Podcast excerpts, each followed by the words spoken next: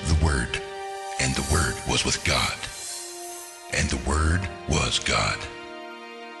In him was life, and the life was the light of men. Go ye therefore into all the world and preach the gospel.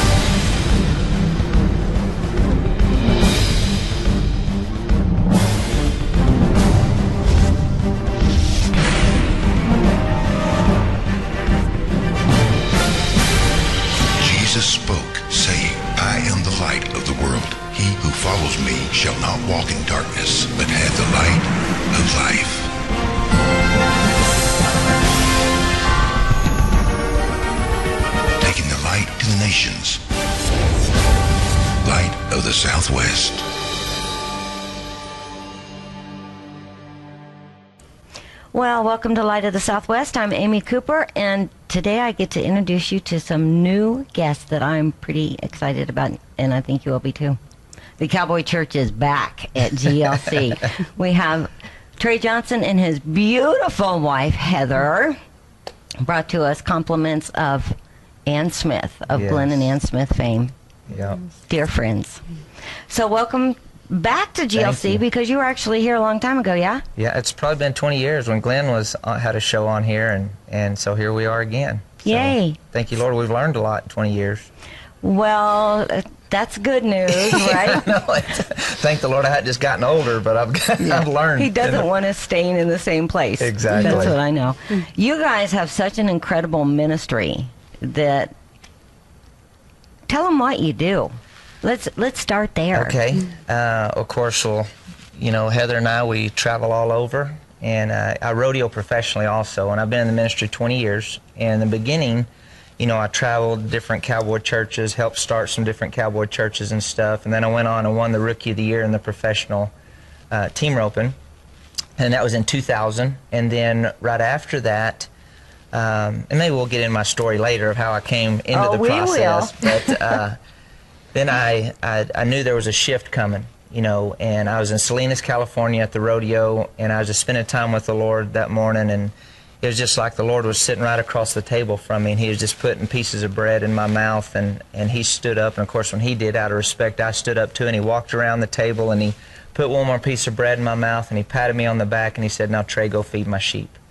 And at first I was like, "Oh, yeah, right, Lord. I know what that means." And and uh, so I knew there was a shift coming. I went home and I really sought the Lord. I fasted. I, I just really got serious because I knew there was a new new stage coming in my life, and um, and I'd started releasing some stuff. I was doing the college rodeo services at that time, and I'd uh, had you know done several different cowboy churches, and but I was releasing them, not knowing exactly what it was. I was just being obedient to the process, and and so I went home and I was seeking the Lord and just doing private roping lessons until I knew exactly what God wanted me to do.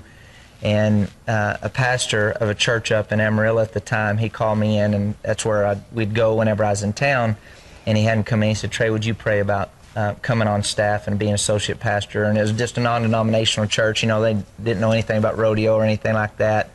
And my spirit man, I knew it was the right right move. My flesh was like, no way. You know, I'm climbing the, the ladder in the professional rodeo. The sponsors are coming in. I've just fulfilled part of my dream. Um, but I knew that that was my that was my Isaac. You know how Abraham laid Isaac down, and and so I, I ended up uh, getting rid of the horses, the trucks, the trailers. Not because God made me. It was a it was a sacrifice to me. It was God. Here's my heart. Here's my gifts. Here's my calling. And I told him if I ever rope again, it, it'll be you.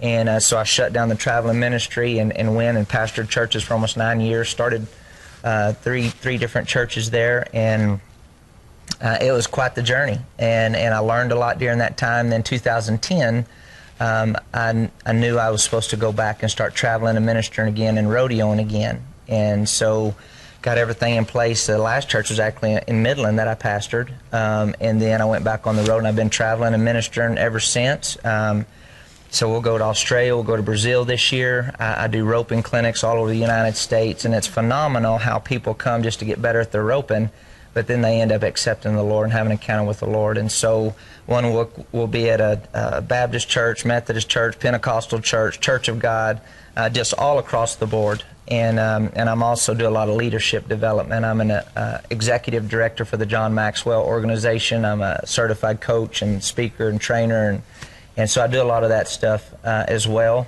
And those are my three main areas of strengths is, of course, ministry, leadership, and the roping. And so every day, those are that's what I'm developing every day and, and growing me. Um, You know, it actually makes sense that roping would bring unity. He can tie us up. that's right. You know, um, you're talking about how you were just beginning to get your sponsors and you're you're climbing the little roping ladder and uh-huh. and then you just felt the Lord tell you this is this is what I want you to do. Yeah. You know, that's where people have a hard time with things, Trey.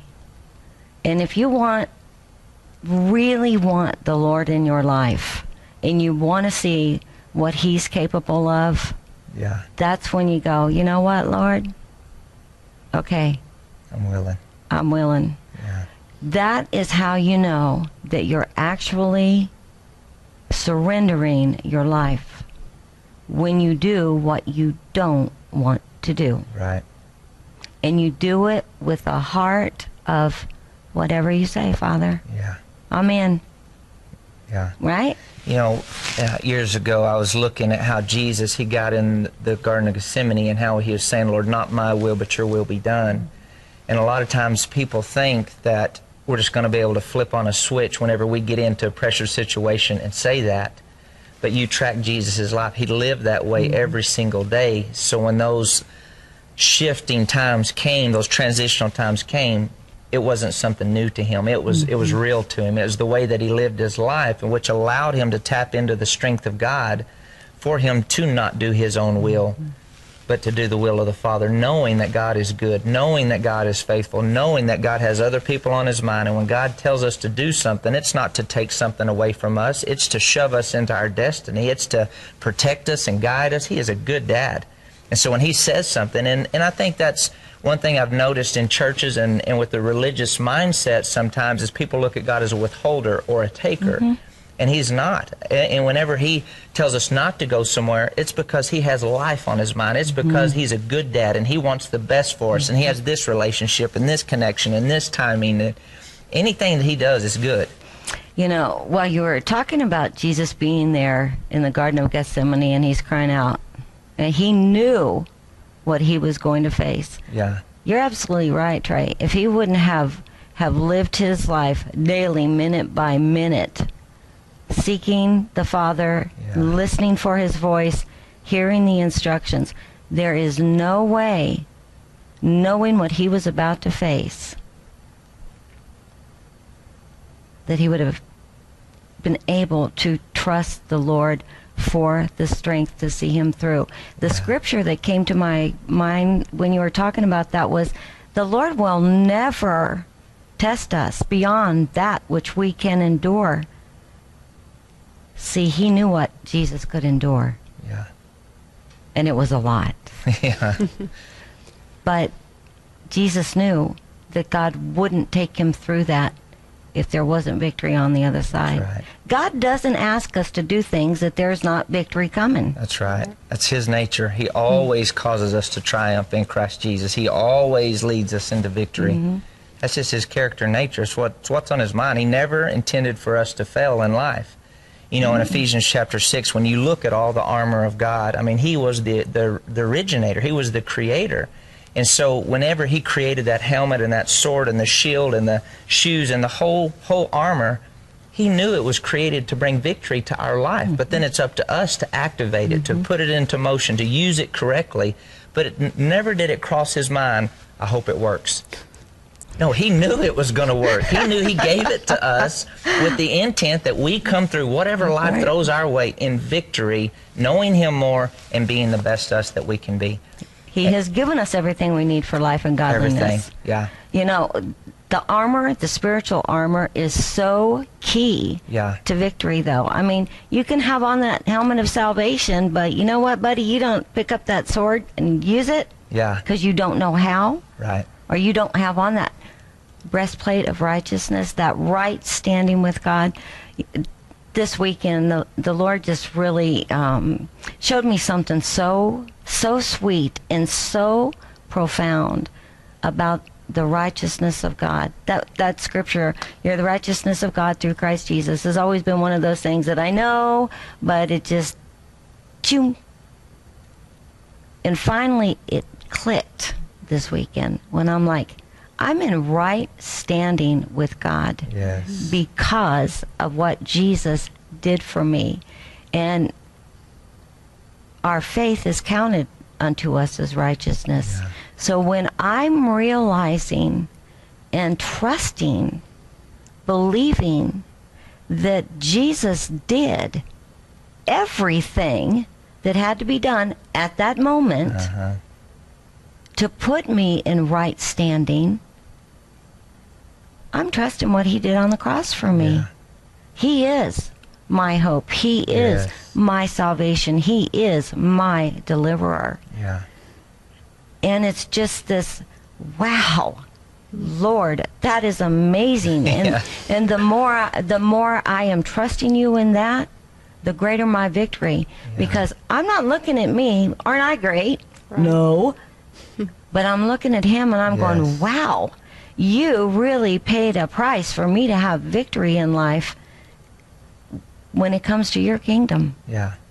You know, I think a lot of times we we've been taught about the about salvation, and this is the funny picture that I, you know, most of us show up with just our helmet on and our uh, mighty whitey tighties on, you know, you know, showing up for battle, and that doesn't end too end too well for anybody, you know. But learning how to live life in victory, it's a daily process. You know that we're not just hearers of the word, that God created His Word to to bring heaven to earth. I mean, His will be done on earth as it is in heaven, and so, you know, His Word releases the character and nature of God, and it helps us become everything that He's called and created us to do. And I was thinking when I was talking about the armor of God before we got married, I was just asking the Lord, you know, how He saw Heather and and what His perspective was of Heather, and that's He showed me this warrior. Uh, and of course, I'll let her tell her her version of it. But he wouldn't re- he wouldn't allow me to share that with her. He said because I want I want to reveal that to her. But she was this warrior. Mm-hmm. It would have scared her if you would have told her. Exactly. You know, because he does a lot better communicating, a lot better job communicating than I Mm-hmm. Would. You know, I created you this way, Heather. yeah, exactly. Yeah. But she says, well, I guess I'll go ahead and tell. She says when God revealed it to her, saw her in the, her armor with her sword, she had a bow in her hair. I didn't see the bow, but to her she did. Seriously? I did. Yeah, I had a little ponytail with the bow, and that's how I knew it was me Yeah. because it was a warrior. But it was a full body armor Roman soldier. Um, but the full, you know, the whole face. I mean, the whole like get up. And So your face was covered. You just had I this couldn't ponytail see my there? face, right? I could just see the Roman soldier, the full Wow. body armor, but it had a ponytail with a bow. And Yeah. so that's how I knew it was me. I found this uh, two two armors. I have a, a set of armor in my office, and she has one in her office, just to continually remind us of who we are and what we're equipped to do. Okay, so how do you get this armor? How do you get it? Because it doesn't just magically appear. Uh, you're not talking about the pair I bought at the boutique. You're, you're well, it is. You know, whenever you begin to look at Ephesians chapter six, and you see how serious Paul was in the writing to the church at Ephesus, um, you know, he uses a statement, "Finally, my brethren," and you look at everything that was written in in the book of Ephesians to the church at Ephesus. You know, we have redemption, we have the structure of the church, we have the structure of the home, we have grace, we have all this stuff. And so when he uses the, the statement, finally, my brethren, he's saying, okay, it's great that you learned all of this, but if you hadn't got any of this, you need to listen to what I'm fixing to say. Finally, my brethren, he goes on, he says, be strong in the Lord. It's a very stern statement. He's saying, I need you to get this and I need you to get it now. And he goes on and lets us know how that we get the helmet, the breastplate. Of course, it all comes to us through salvation by accepting Jesus Christ as our Lord and personal Savior. And the thing about the Roman soldiers in that time is when they'd come into the to the Roman government, it wasn't a one size fits all. They would size their hand, they would size their head, they would size their feet, they would size all of their body, and their armor fit them specifically for the way they were designed. Just like when God gives us the helmet and the sword and the shield, He knows exactly what we're mm-hmm. created to do. And so He sizes. We have the faith to be everything God has called and created us to be. The righteousness that He's given us, we have what it takes to stand in the presence of God, to approach Him boldly, and to do what He's called and created us to be. He has the sword of the Spirit, He has the belt of the truth. Everything is specifically designed for us to win. I mean, that we could go on for hours just about the I'm happy with that. yeah, just about the importance of that. Um, because in today's uh, day and age, we've got to know how to win. Mm-hmm. I mean, we and I know you hear the same thing. You hear people all the time getting taken out by the enemy, whether it's suicide, whether it's addiction, whether it's the mm-hmm. family being destroyed, mm-hmm. whether whatever the case may be. But God didn't intend for that. He intended for us. He knew exactly the, the battles that we were going to fight, but He gave us. See, we have more power than what we've been walking in. Mm-hmm. We have power to come into the family of God. We have power through the Word of God. We have power by the Spirit of God. We have power in the blood. We have power in the name. We have power in prayer, power in praise. We are designed to overcome no matter what life throws our way, but we've got to stay in the process to learn how to be God, who God has called and created us to be. Wow, how did you get where you are spiritually, where you're where you really know this stuff? Do you spend a lot of time in the Word? I do. I, I do. You know, when I gave my life to the Lord, um, and maybe this is a good time to. My parents did a great job. I'd, I'd uh, through high school, uh, college, I'd got to the point where, of course, I was making dumb decisions, and you know, the whole alcohol, the drug, that that whole scene. And my parents, uh, they said, Trey, you know, we love you, we're, but we're not going to finance the decisions you're making anymore. And I'd quit college and I was living in El Paso uh, with a girl at that time before I was married, and this environment was really rough. And I went home one weekend. It's the typical life of kids yeah, now. T- typical life. Uh, and I went home one weekend, and my when I was leaving, my dad came out the back door, and tears were just running down his face. And he says, "Trey, the Lord showed me that you're going to die if you don't get get your life right."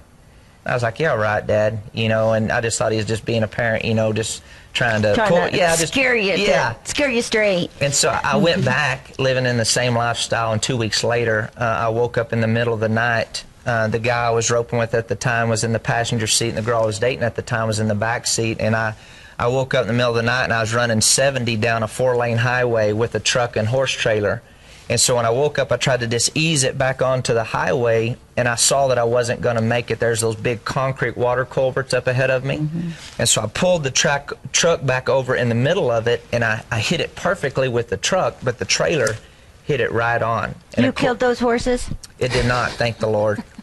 Um, and Good so thing for you, buddy. I, I know.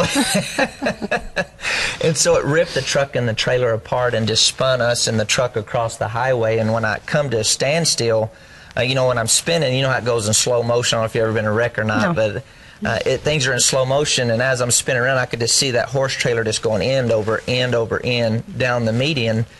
And so when we come to a standstill and I realized that we were still alive and everybody's okay, I just took off running to the horse trailer. And when I got there, couldn't get any of the doors open.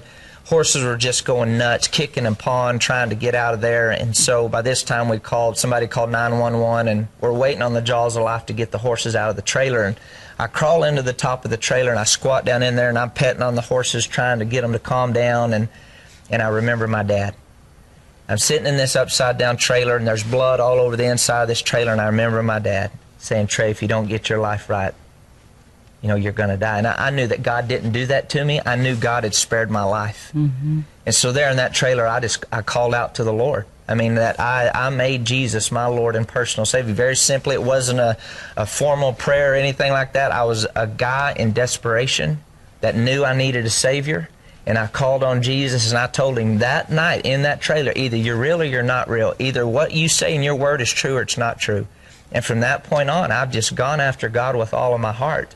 Um, I didn't know I was called to ministry. I didn't know I would be traveling around the world and in rooms with world leaders now and leadership development stuff. And I, did, I just want to know God. And it's still my heart today. I just want to know God. And I told him, I don't want to get up there and say something that isn't real. Mm-hmm. That's not, I'm not at least in the process of walking out. I mean, we're all a work in progress. We all make mistakes, but I'm at least going to stay in the game. Mm-hmm. You know, I'm going to, I want to stay in the process. So how did I get where I'm at? One day at a time. One day at a time of going after God. When I get knocked down, I get back up and I get back in the game. And one thing that I've learned over the years is that the quicker we receive the forgiveness that is ours and the quicker we forgive ourselves, the quicker we can get back in the game and move forward. Because either his word is true or it's not true. Mm-hmm. Either he said he forgives us or we either believe it or we don't. Mm-hmm. And so if we truly believe it, how would I act? If I truly believe that God is merciful, how would I act? If I truly believe that I'm the righteousness of God in Christ Jesus, how would I act? If I truly believe that he hears my prayers, how would I act? It's different than the, the way that I used to act. Mm-hmm. So to answer your question, one day at a time of going after God, just being real. I, I don't want to be religious. I don't want to.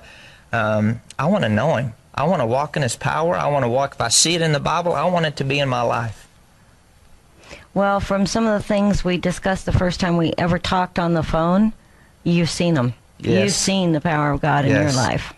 We see it every week. Every week of our life, we see the power of God around the world.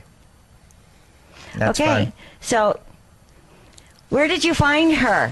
No, wait a minute. Did God first you see her and God says she's a warrior and you're like, ooh, that's who I want. yeah. Is that how that worked? Uh, no, not not quite, not quite. uh, you know, whenever we met, uh, you know, I, I went through a divorce several years ago when I just moved. but you were a pastor. Uh, exactly. oh my goodness. You know, who needs the devil when you have nice religious people uh, after you all the time? Really? You know, you know, of course, after I went through the divorce, and I have all kinds of ministers and preachers tell me I'll never preach again.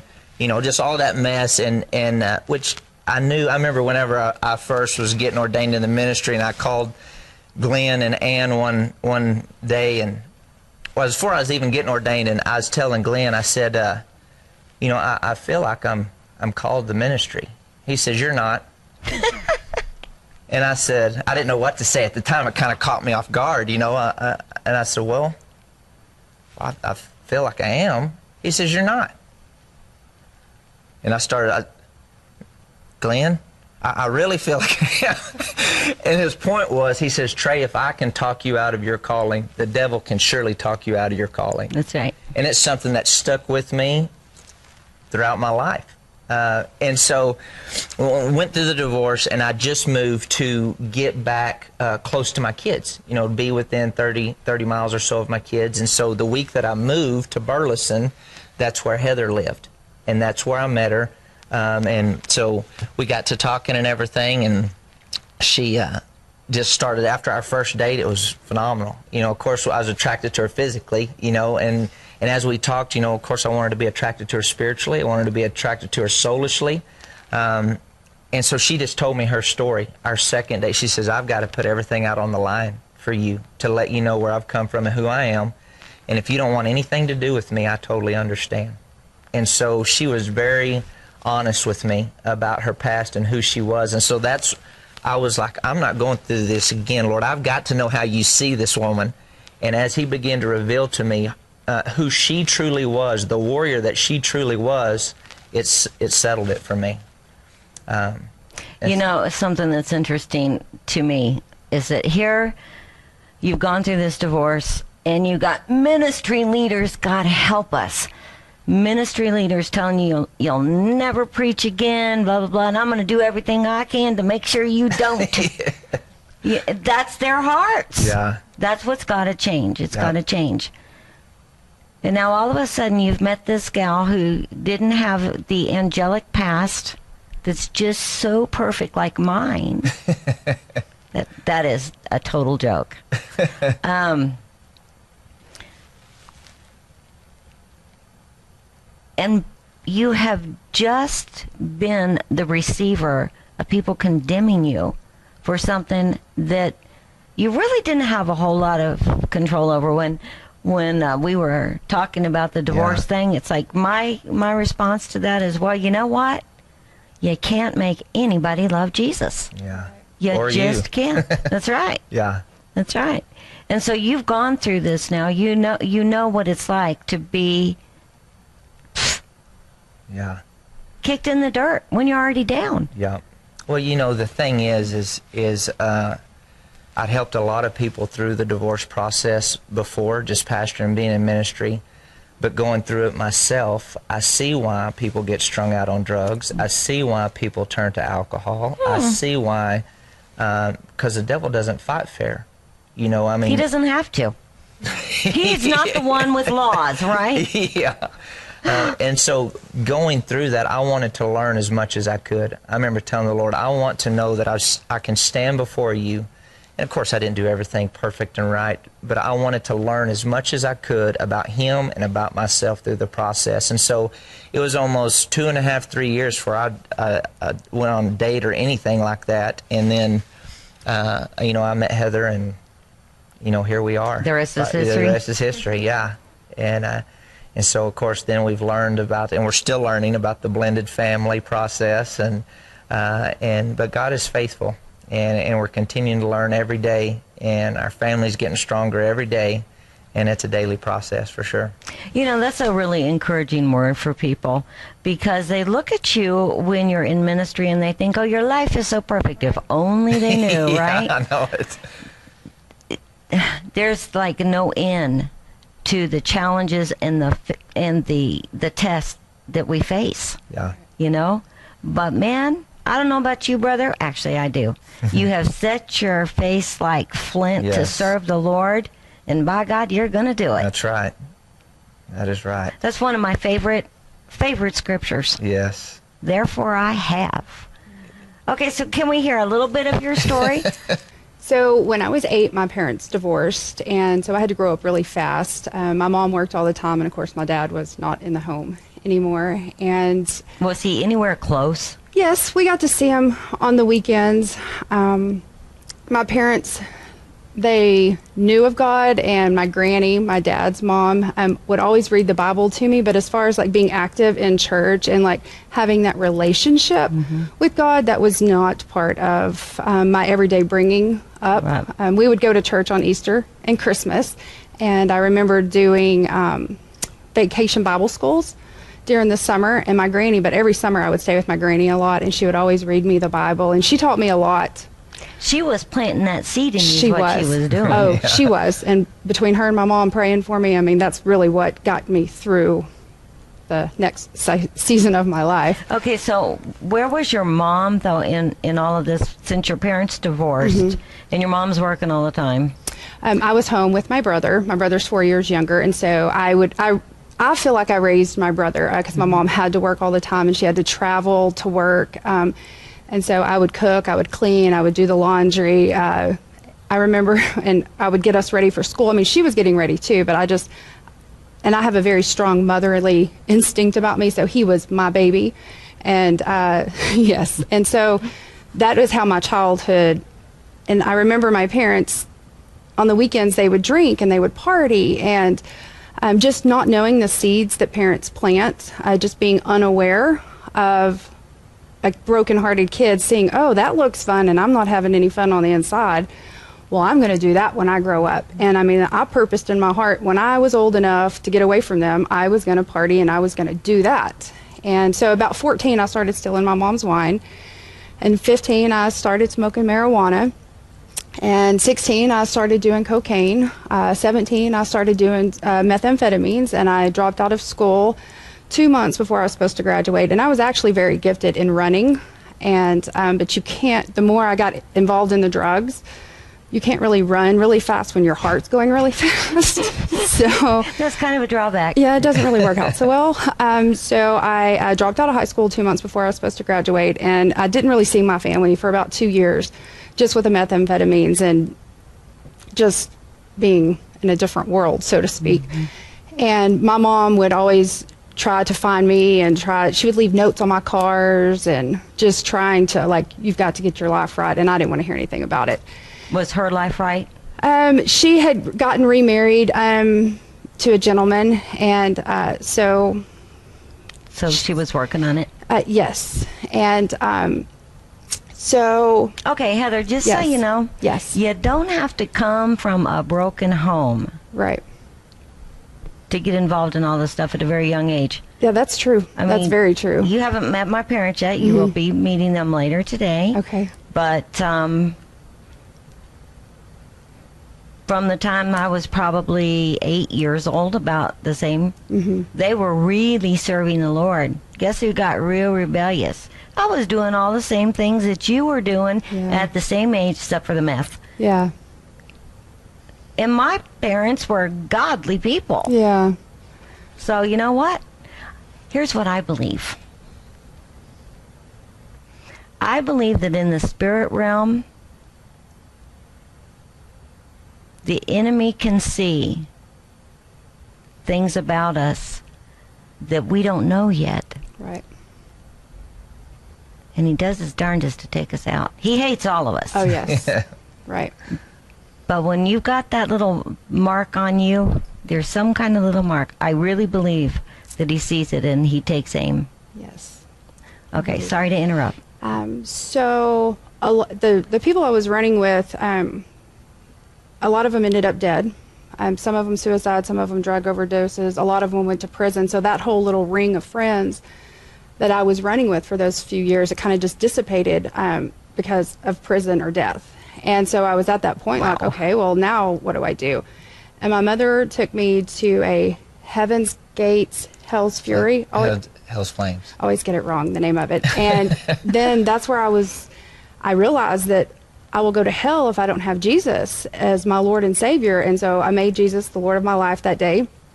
Got baptized in the river there in san angelo. It's actually a lake there in san angelo a few weeks later. Um, but nothing changed in my life because nobody taught me that i needed to renew my mind to the word of god. Nobody taught me that I needed to leave these friends. And they, you know, it was just kind of like fire insurance. Okay, you're not going to hell now. Yeah, go back and live your life. That's because everybody skips a part. Go and make disciples.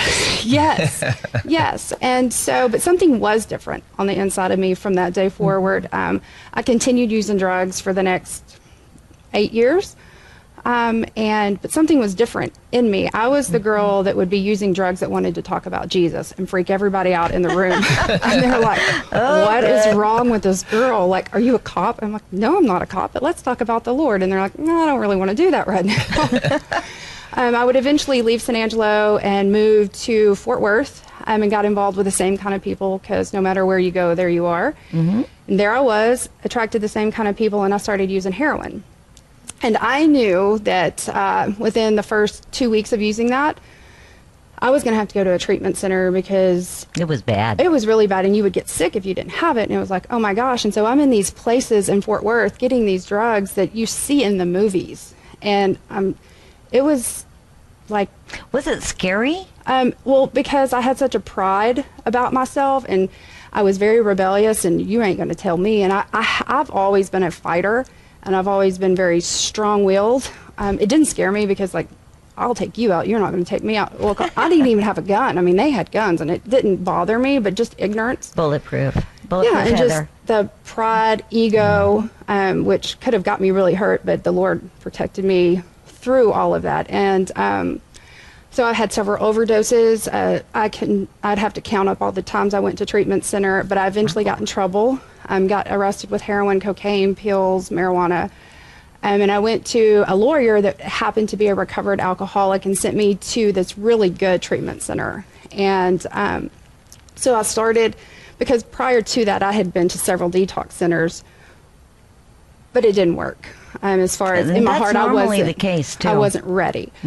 Um, I was to the point where I was ready, crying out like, "Lord, like just help me." Um, getting high when you didn't want to get high, and then the feeling and the shame and the guilt of getting high when you don't really want to, but you don't know another way out. Um, went to the lawyer, sent me to the treatment center. I started doing the 12 step program. Now, I'm not an advocate of 12 step programs, even though it did help me. I believe that there, it's a stepping stone, but I don't believe in walking into that room every day and declaring over yourself that you're an addict or an alcoholic because that's bondage.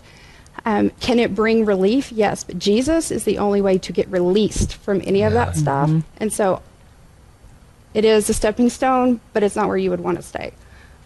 My experience, anyway. Um, Well, it makes sense because the power of life and death is in the Yes, tongue. ma'am. Yeah. And if you're hearing yourself say every single day, yes. I'm a loser, right. you know, whether you're feeling like you're a loser or not, Right.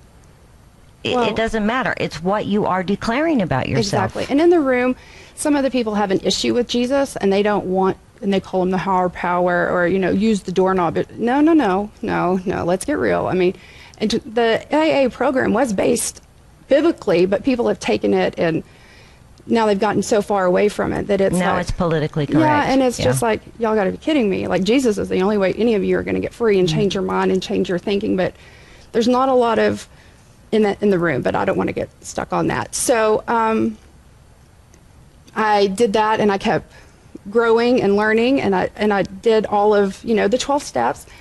And then I got to a point where I wasn't interested in that anymore because I knew there was more. Um, and I got this really good job as somebody with my background, you know, because I'd been arrested several times. And so, like on paper, you go like this, and it's all these, you know, arrest charges, drug charges, you know, and it's like, oh, bless the Lord. And it was, so it was kind of hard. It got to the point where it was kind of hard to get a good job because of my criminal background. And then I got this really good job making really good benefits. Um, and I was like, yes, thank you, Jesus. Well, um, about, you know, three or four months in, and it was a closed door pharmacy. I saw drugs coming in one way, going out another way. Mm, something wasn't right here. But because of how I grew up in the drug world, like you don't tell on people. Like the loyalty was in the wrong place because I'm a very loyal person. Long story short, the feds come in, we all go to jail, um, and I'm going to federal prison because of my criminal background. Not that I knew anything particular. I mean, I knew stuff wasn't right, but I didn't know right. all of the stuff, you know, come to find out the DEA lic- licenses were fake. And I mean, it was just a big, I mean, it was something out of a movie.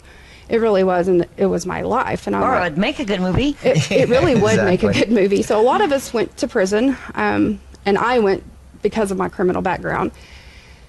And um, two years on probation or on pre-release, or I can't remember what they called it. Um, it took two years to actually go to trial through the feds. And in that time, um, I was in this relationship and I got pregnant. The judge, the federal judge, sentenced me to 22 months in federal prison when I was eight months pregnant with my daughter. Wow. Um, he was kind enough to let me have my daughter and spend a month with her um, before I had to go release or turn myself in. So I did that, and I remember standing at the prison gates holding my baby, just sobbing. oh yeah, like Lord, what is going on? but I knew um, once again that God didn't put me there. Um, that these were just circumstances and consequences of a life lived outside of the will of God. And so I went to prison, and my mother brought my daughter to me every weekend. And um, yes, everybody finds Jesus in jail. Um, you know, people say that. Actually, you already had. Yes, I did. And the Lord, I was in every Bible study. I was, and these little sweet ladies would bring um, these little Beth Moore Bible studies in. And of course, I was at everything to grow spiritually, and I was hungry. Now you know that. you need to be a disciple. Yes, Right? yes. And I'm hungry, and I'm growing, and I'm changing, and I get out of prison, and it's like, okay, so now I've got a 22 month old. Actually, she was 24 months when I got out. Um, I'm back at home with my parents, and okay. And it was really hard because I remember coming home and my daughter crying, and she favored my mother over me. Well, yeah. I was like, uh, back up. This is my kid. and it just hurt my heart. Like, that is my baby. And um, so there was a huge, you know, transition period. Um, and it wasn't very easy. And then the devil came with the shame and the guilt and the look at what you did. And I started drinking again. Here, here's the thing about the devil. He's the one who talks us into doing all the stuff. Yeah. And then when we do all the stuff, he's like, "You're such a loser." Right. Yeah. It's like, it's wait a, double minute. whammy. yeah.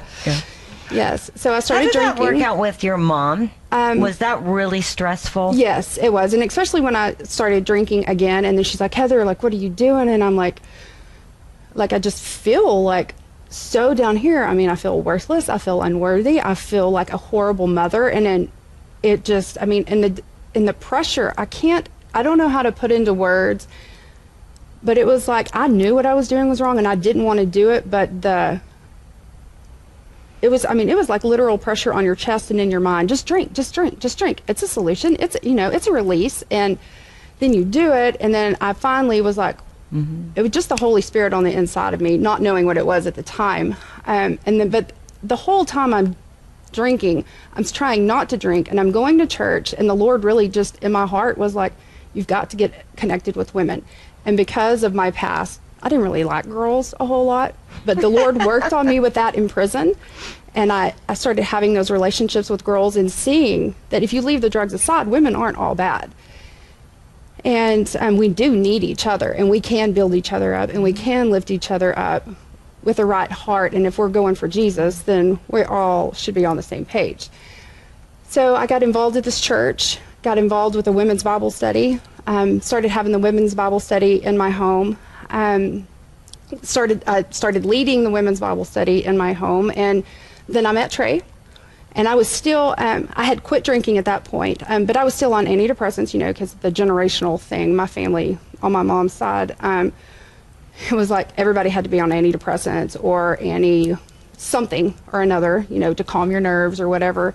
And so to help you forget your problems. Oh yeah, and just That's what they do. Just mask it. Yes. Um, and so met Trey, and Trey started talking to me about okay, you have dominion, you have authority. You, ha- I mean, you've got to start opening your mouth and fighting back. And I was like, well, I don't know what you're talking about. like, what do you mean open my mouth? And just declaring God's word over my life and my situation, and resisting the devil and resisting those thoughts. And when I started doing that, things really started changing. And um, we got married, and I stopped taking the antidepressants, and I stopped taking the, the headache pills because that was one of the things the devil really put on me was like migraine headaches and these um, what are the panic attack things and like my whole body would break out in red hives and Trey was like no like you resist that and I like started just opening my mouth and resisting it and it actually worked and I was like oh my gosh this stuff really works this is amazing like why didn't anybody tell me but in a denomination top setting sometimes they don't believe That's in, right. in gifts of the spirit and healing and it's just And like authority. yeah, and dominion and authority is huge, Mm-hmm. especially when the devil is trying to attack you like that. And I was like, wow, like why don't people know this stuff? Like it's so freeing. And um, then we got married. Well, when I met Trey, and I was like, okay, so I really got to tell you all this because, like, if you're a preacher, I don't really think that I'm like preacher wife qualified because my past is really like very colorful. And so I told him, and um, he was like, you know, it doesn't matter. God can use that. Yes, and um, so I really thought once we got married that I was just going to sit on the pew in the church and just like pray for people like this. And about a year in, uh, I went to a women's conference in Colorado, and the Lord, that's when He revealed to me that He saw me as a warrior. And I, again, I've always known that I've had fight in me, um, and the shame and the guilt that comes from my past. He's like, oh, no, no.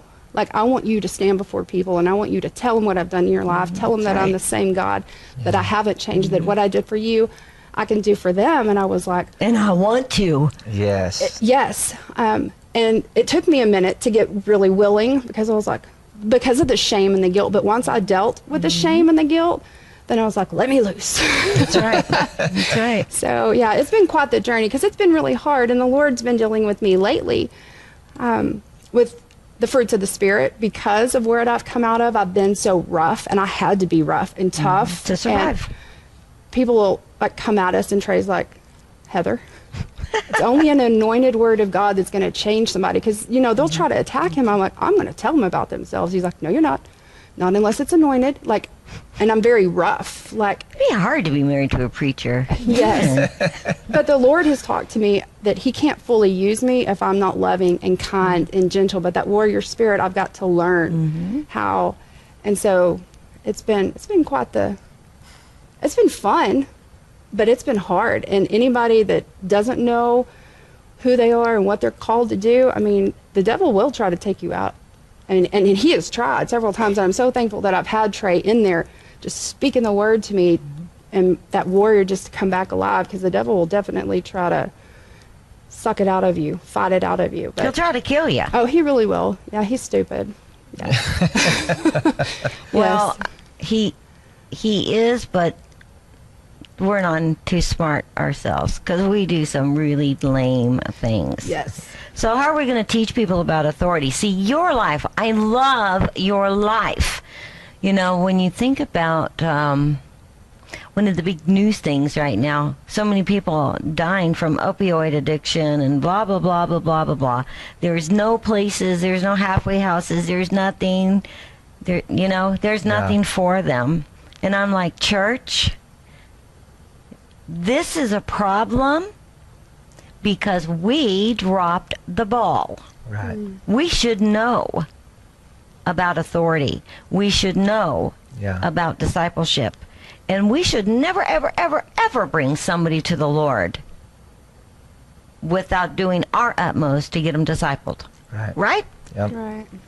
And that's, you know, one thing that Heather and I are both very passionate about is just teaching people the reality uh, of the truth of God's Word. You know, whenever I gave my life to the Lord and I went back, I still went back into that same environment I was in, and, you know, you had drugs l- laid out everywhere. And I remember having a Gideon's Bible that I'd found in the hotel room, and I went in the bathroom and just held it on my chest, um, knowing that it was the answer and just had such a desire for freedom. And I, I found Proverbs chapter 4, verse 20, and I don't even remember what translation it was, but it says, it's, My son, be addicted to my word.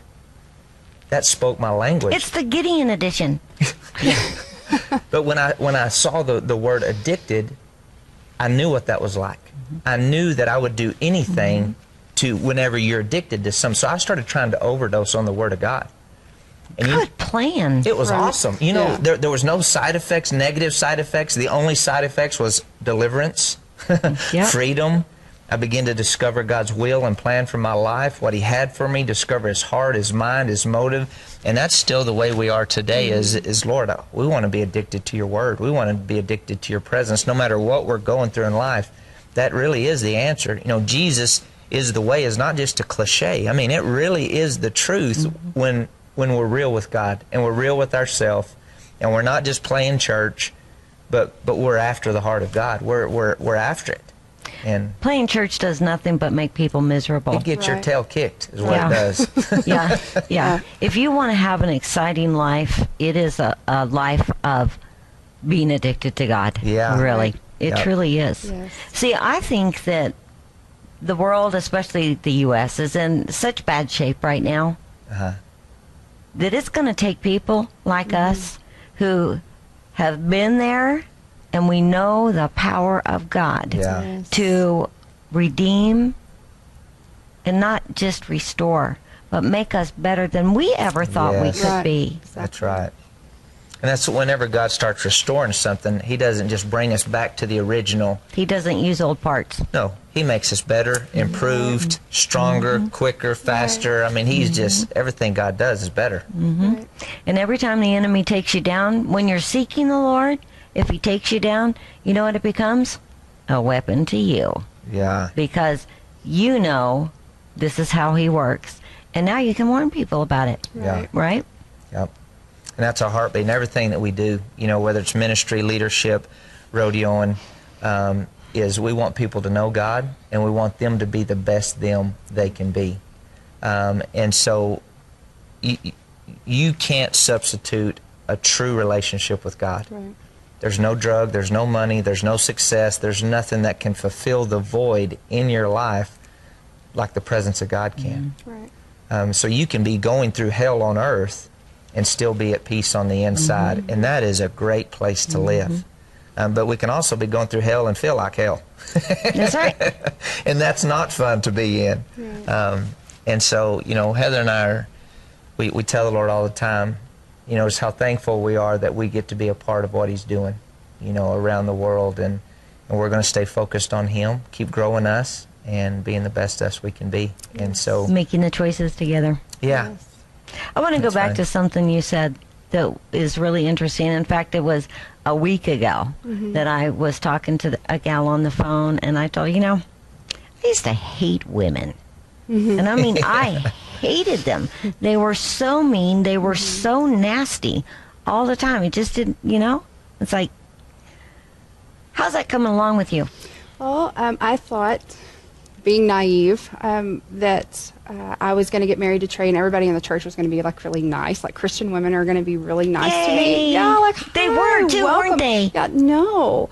And um, it was. It took me back a minute, but Mm-hmm. because I do know who I am, and I've always been pretty confident in myself. Um, it's like okay and uh, i'm just going to love you anyway and i'm going to make sure and purpose in myself that i don't make somebody else feel the way that i have seen or been made felt been made felt is that good english It's good. they're Perfect. following you. it Yeah. flows Yeah. and um, so i don't know necessarily why it is um, but i know that for us it's it's unacceptable for me and the lord really talks to me and uses because I am so new, and some people are pretty seasoned where we go, and they've been in ministry a long time. I think they might become numb, and it's just um, it just becomes a way of life for them, maybe without them even knowing it. But um, for us, we just want to love people, and you can't love people or women if you're being judgmental or if you're being hard or harsh or just not very pretty with your attitude. And I just want to make sure that like our lights shine and that we're welcoming to people and we love them. And I'm not sure what the deal is with women exactly. Trey might could. I could tell you. Okay, let's hear it. and I got a perfect example for you. Her name is Melania Trump. She's drop dead gorgeous. yes. She speaks seven languages.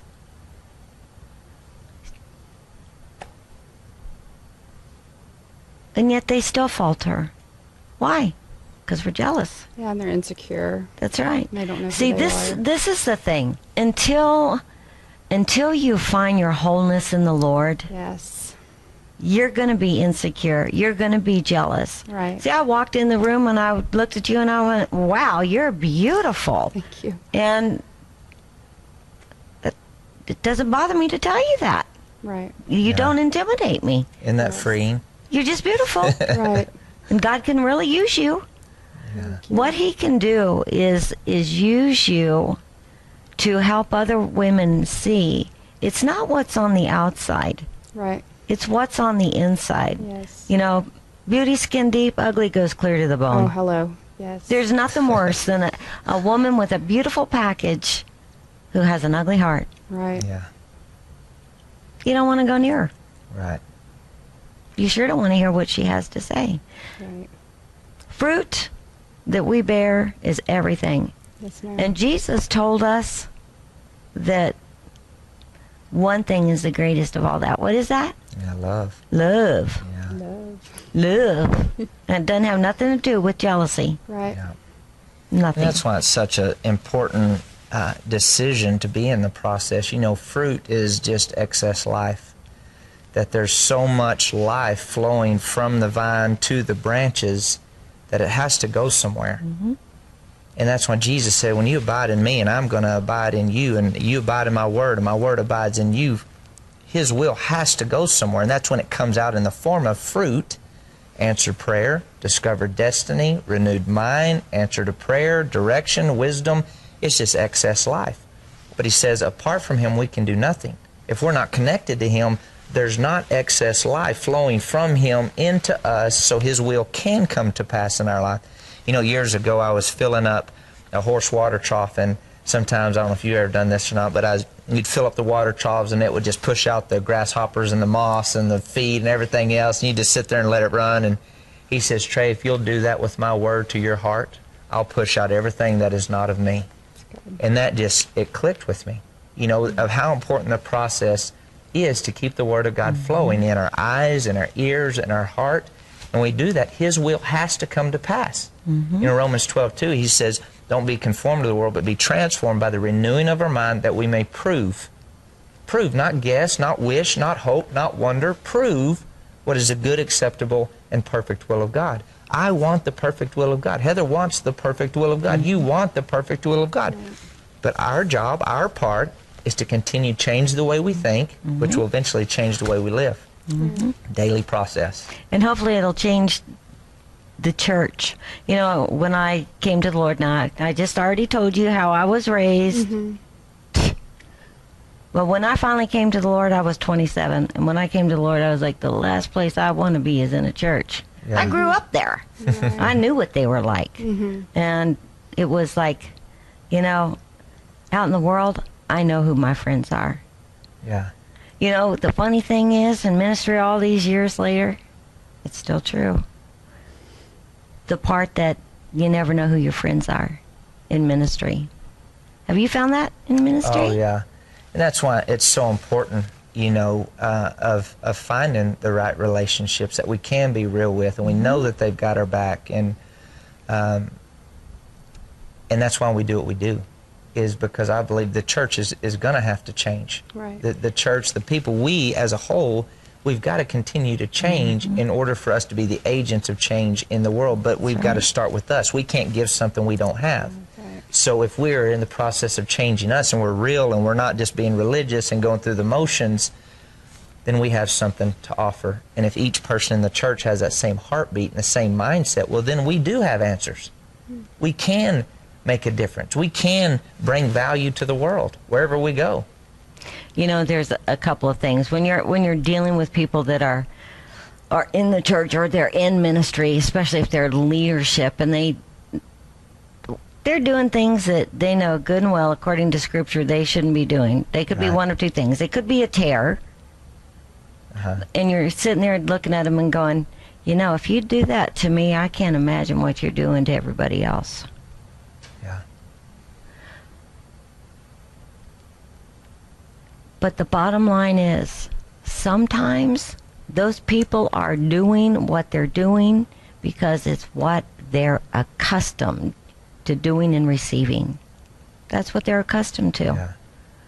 So we have to to yes, let the Lord so live his life in us that regardless of what other people are doing, we can still pray for them truly from our hearts, praying for them. Lord, they have no clue what they're doing Yeah. is so offensive to you, or they would never do that. Yeah. And it makes me call out in my heart, God, help, help us. Mm-hmm. Mm-hmm. Lord, help us be merciful. Help us be That's gracious. right. Help us be doers of the word. Lord, if there's any area of our life that we're deceived in and we're not applying the word, shine your light on it. Show us. We want to make the correction. Show us, you know, because that could just as well be us as it is them. That's right. And keeping that in mind, it, it helps us show mercy. It helps us What is be it? forgiving. What's that scripture about uh, when you're thinking about, well, you know, somebody demands your coat, then you give them your or your shirt, give them your coat too, or and you're thinking about, well, this is a Roman soldier, you know. Well, you know what? Sometimes turning the other cheek is to somebody in the church. Yeah. That's who you're rubbing elbows with. Anytime we have to deal with people, it's opportunity to grow in our love walk. Mm-hmm. That's right.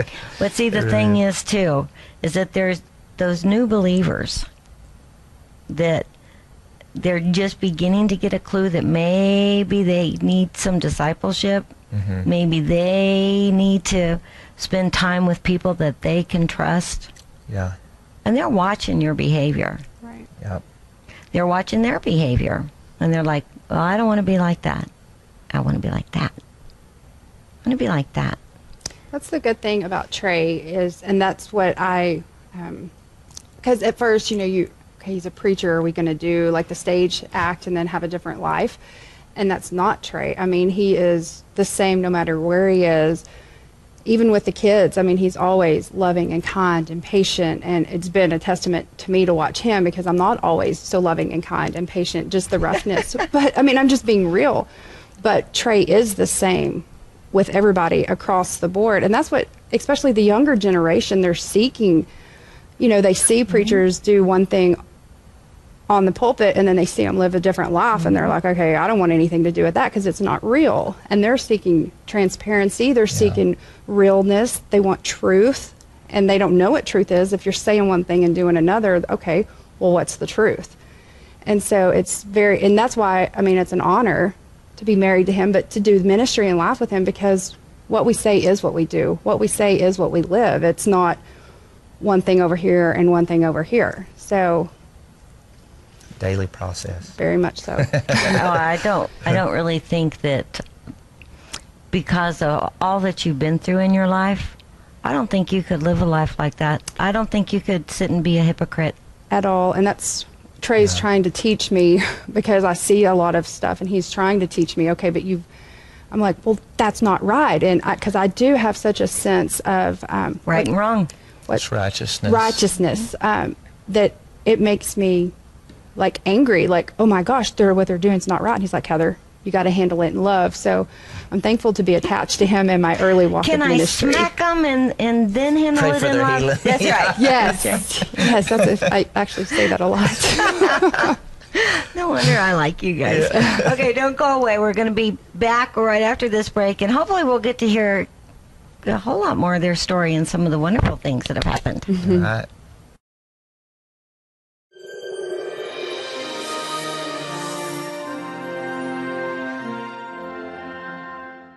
Well, welcome back to the second hour. I'm trying not to laugh over what she just said. Okay. so here we are. And I don't even know where to start in this hour because I'm just so overwhelmed with what the Lord has done in your lives and how you're. Are you passionate, Heather? Are you passionate to see people set free? Yes, ma'am. Very much so.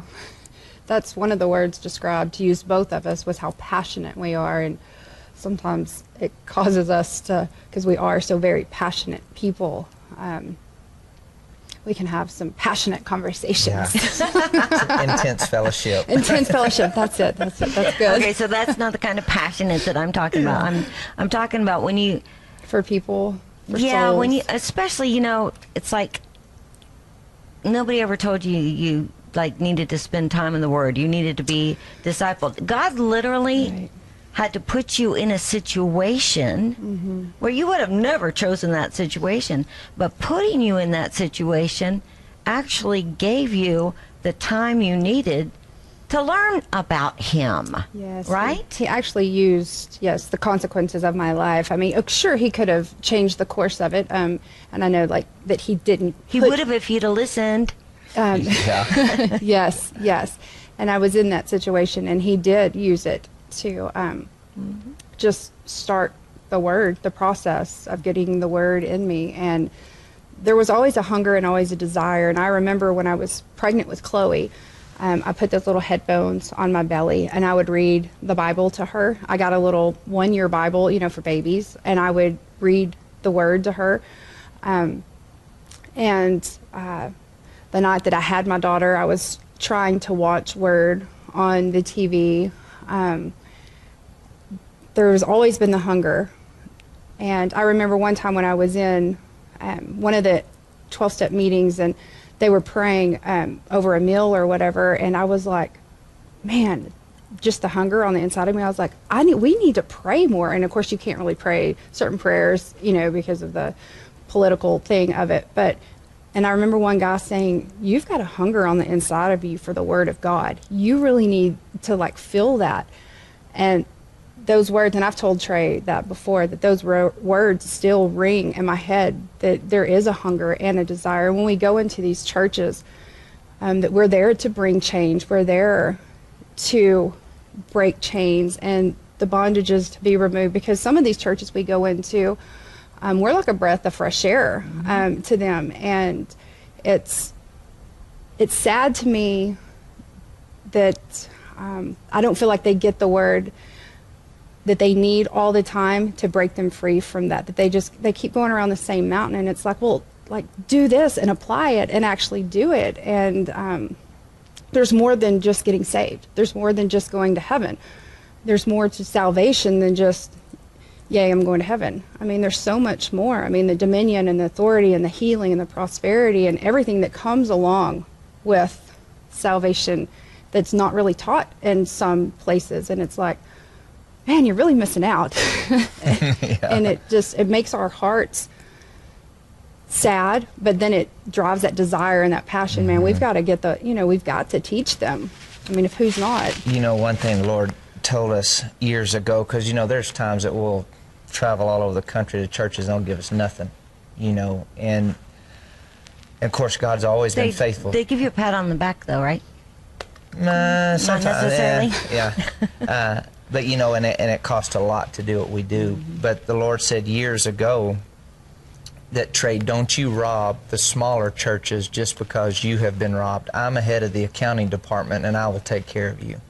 And he he always has. And because of that, uh, that us knowing that, uh, it allows us to go into churches totally free from men and free from money and really with an assignment mindset that, that we are here for people and that we do want to focus our passion and the anointing of God in us and on us and through us to set them free and to mm-hmm. help them. You know, and it's so fun to go into the denominational churches and build relationships with the pastors that at one time they might all they've just learned they have a head full of knowledge but no experience and then they get turned on. I mean they have an experience with the, the power of god. They get filled with the spirit. They're then the church totally turns around. That that is uh, that's fun. You know, like as Eleanor Doan, Doan said, you know, you can't light a fire in somebody else's life until it's first lit in your own. Mm-hmm. And so that that's fun uh, to go in and to see the leadership get a hold of the power of God and the presence of God and the fire of God, and then it changes their church, regardless of what the name is on the building. How do you um, go to those churches? I mean, do they book you? Do They do. They say, "Hey Trey, we heard about you and Heather. Come light our fire," something like that. Yeah, yeah. you know, of course, some of course, if, if you're watching tonight, you know, you can go to TreyJohnsonMinistries.com and all the information is on there how to get a hold of us. Um, but through relationships, you know, over the years, uh, through uh, mainly that's what it's come down to. People come, they hear somewhere, they go back, they let their pastor know. The pastor gets on our website and listens to our teachings or read about our story or uh, follows us on social media or whatever the case may be. And then the next thing you know, they ask us to come into their church or businesses. You know, I'll do a lot of leadership stuff in the corporate world, and it's neat how God's used that too, where I might go into a school system or something like that and, and teach leadership development to 200 of the faculty um, and leave out scripture and verse, but then there's still 20 to 30 teachers lined up for me to pray with them after after it's over in a mm-hmm. public school setting. I mean, only God can do stuff like that, and that's so fun. Or, you know, I get asked to speak at a graduation, and 30 people accept the Lord. Right before I step up, I ask the superintendent, "Now, how much freedom do I have?" He says, "Trey, you have total freedom." And at graduation, have 30 people accept the Lord. Hmm. You know, that that's fun. You know, that is so fun, and and only the favor of God, and only you know, only He can do stuff like that. You know, you had said earlier that it's not us. It's nothing we can do can ever set anybody free. You know what? I can even I can speak the word to you. Mm-hmm. But unless the Lord himself quickens it to your spirit, Yeah. forget it. Well, Jesus said, "The words I speak to you, they're spirit and life." And at, at a young age, I remember I, I knew the difference between somebody who just had a head full of knowledge. I didn't know what it was at the time, and then somebody that there was there was power. It was real to them. Uh, they wasn't just speaking something out of their mouth. You could tell there was weight to it in their life, Right. and um, and so that's something um, we endeavor to. We just want to live it. We want to know God, you know, and we want the same God that we know. Because you know, when I say every week, you know, I was doing a roping school a couple weeks ago, and um, we're in there and we're going over, we were videoing their runs, and I'm going through and talking about their horsemanship and their roping, and they come in the room and. And this guy holds up the radar uh, on it. He has one of the big phones, you know, holds it up. Look, the tornado, it's right here. It's coming right at us and just permeates the room with fear, you know. And go, go get your horses and the trucks and trailers and all this type of stuff. I said, whoa. I said, that tornado's not coming near this near us, period. And I just began to speak to the high and low pressures and speak to the, you know, and just commanding it to reroute itself and to go around. And there's store and, and sure, five minutes, sun shining. I mean, birds chirping. It was phenomenal because you could just see it coming and it just rerouted exactly what we told it to do. But that isn't anything we can do in ourselves. But in Christ Jesus, Jesus, they gave, He gave us that dominion and authority, and He expects us to use it. And we see stuff like that all the time. You know, I, several months ago, I was roping there at the house and um, went inside. And I was gone for a while. Come back out, and one of the steers was dead, and it just ticks me off. I don't like being the enemy robbing from my life. Period. And so I'm asking the Lord, okay, Lord, what what do you want me to do in this situation? And just the Spirit of God just started, you know, prompting me, reminding me I'm a tither. Malachi chapter 3, verses 10 through 12, that because of my tithe, He opens the windows of heaven. He promises that He rebukes the devourer for my sake. And so I just rebuked the spirit of death and commanded the spirit of life to come back in that steer. And within a minute, that steer was standing up on his feet. And he became the fastest steer in the pen. I called him Lazarus after that day. I mean, because he would But but that isn't just for preachers. See, I don't look at myself as a preacher. Yes, I've discovered I'm called to the ministry and it's part of what I do, but I'm just a man that loves God. And I know a lot of preachers that never see anything like that. They mm-hmm. never see the blind eyes open or the deaf ears open and and that's supposed to be a normal thing for us as God's children. He says, Be imitators of Him as dear children. And that's what Jesus did. I mean, Jesus walked around in His dominion and authority, and He gave that same dominion and authority to us. And said greater things. The greater thing. We're supposed to do greater. Right. Um, but it, once again, it comes back down to the daily process. You know, it comes back down to this isn't a job to me. It's not a job to Heather. It's a, uh, not something. Oh crud, we better get ready for a, a meeting or something. No, I, I want it to be.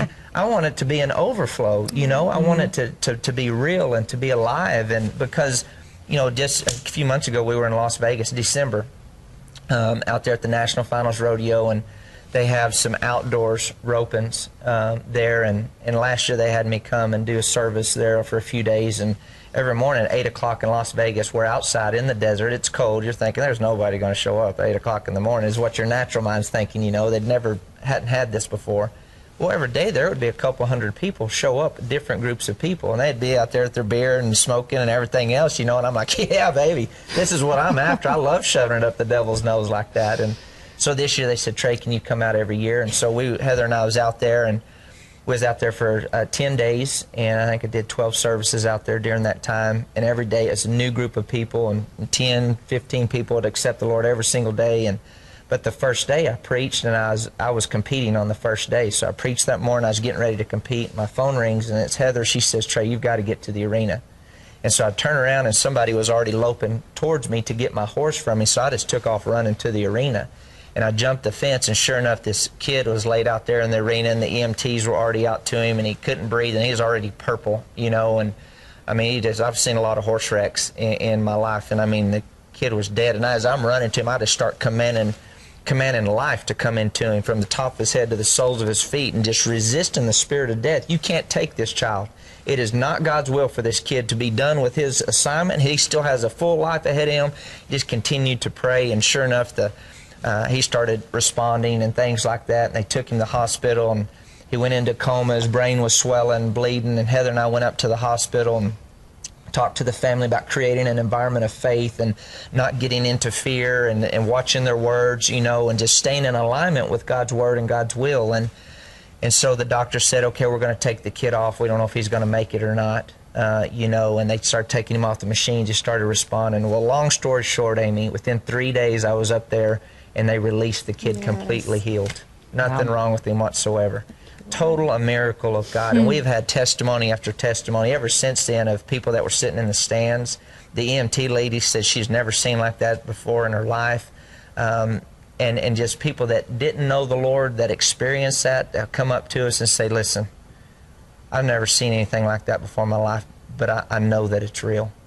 Um, and that's the day and age that we live in, that God wants to be God. Right. He wants to show up in people's lives. It's not just for the church. It's not just for the, in the four walls. He wants to be real at the grocery store. He wants to be real at the rodeo. He wants to be real on the oil field and you know the oil rig. He wants to be real in every area of our life because he is real. Right. He is, and uh, you know that's we, that's going to become the norm. Yes. It's going to have to. You know, we Yeah. see that the enemy is just going nuts Yeah. an- anymore. And uh, we're not even like it is in the days of Noah yet. Right. And it's so bad. But the Lord promised that He was going to pour out His Spirit That's right. that much more Yeah. when the enemy started ramping up.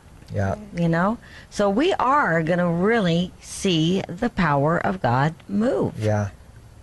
You know, I've heard, um, I can still see Glenn Smith rebuking storms. Yeah. You know, wow, that was so many years ago. but then I've also heard people just rant and rave over that. You don't have that kind of authority. You're well, you're over here telling him to go that way, and he's over here telling him that you go that way, and you know it's going to take out somebody.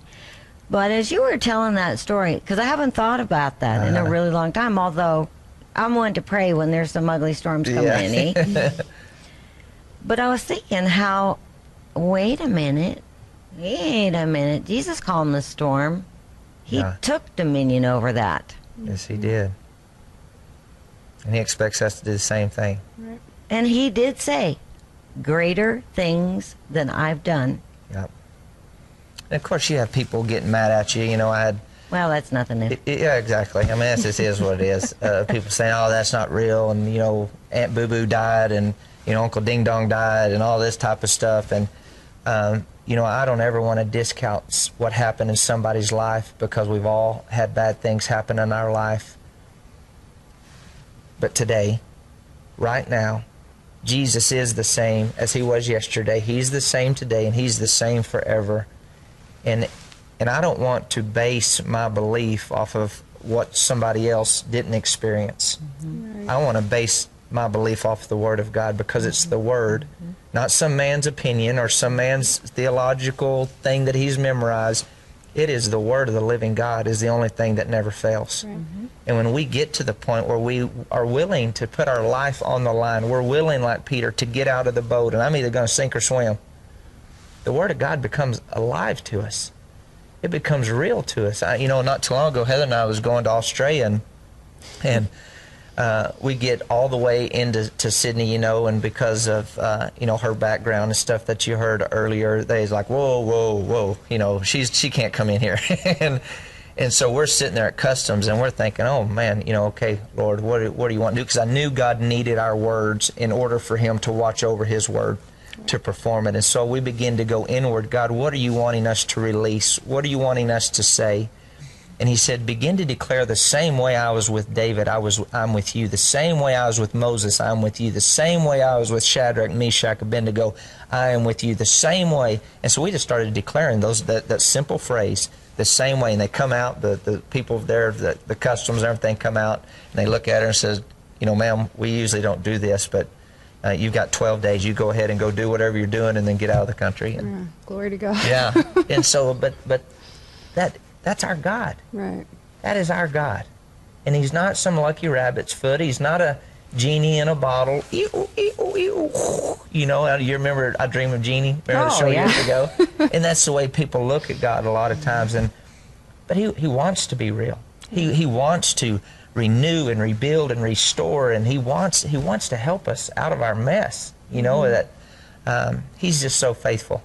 Uh, I, I just love him so much. I'm so thankful for how he's helped us. And uh, so thank you for letting us share. Yes.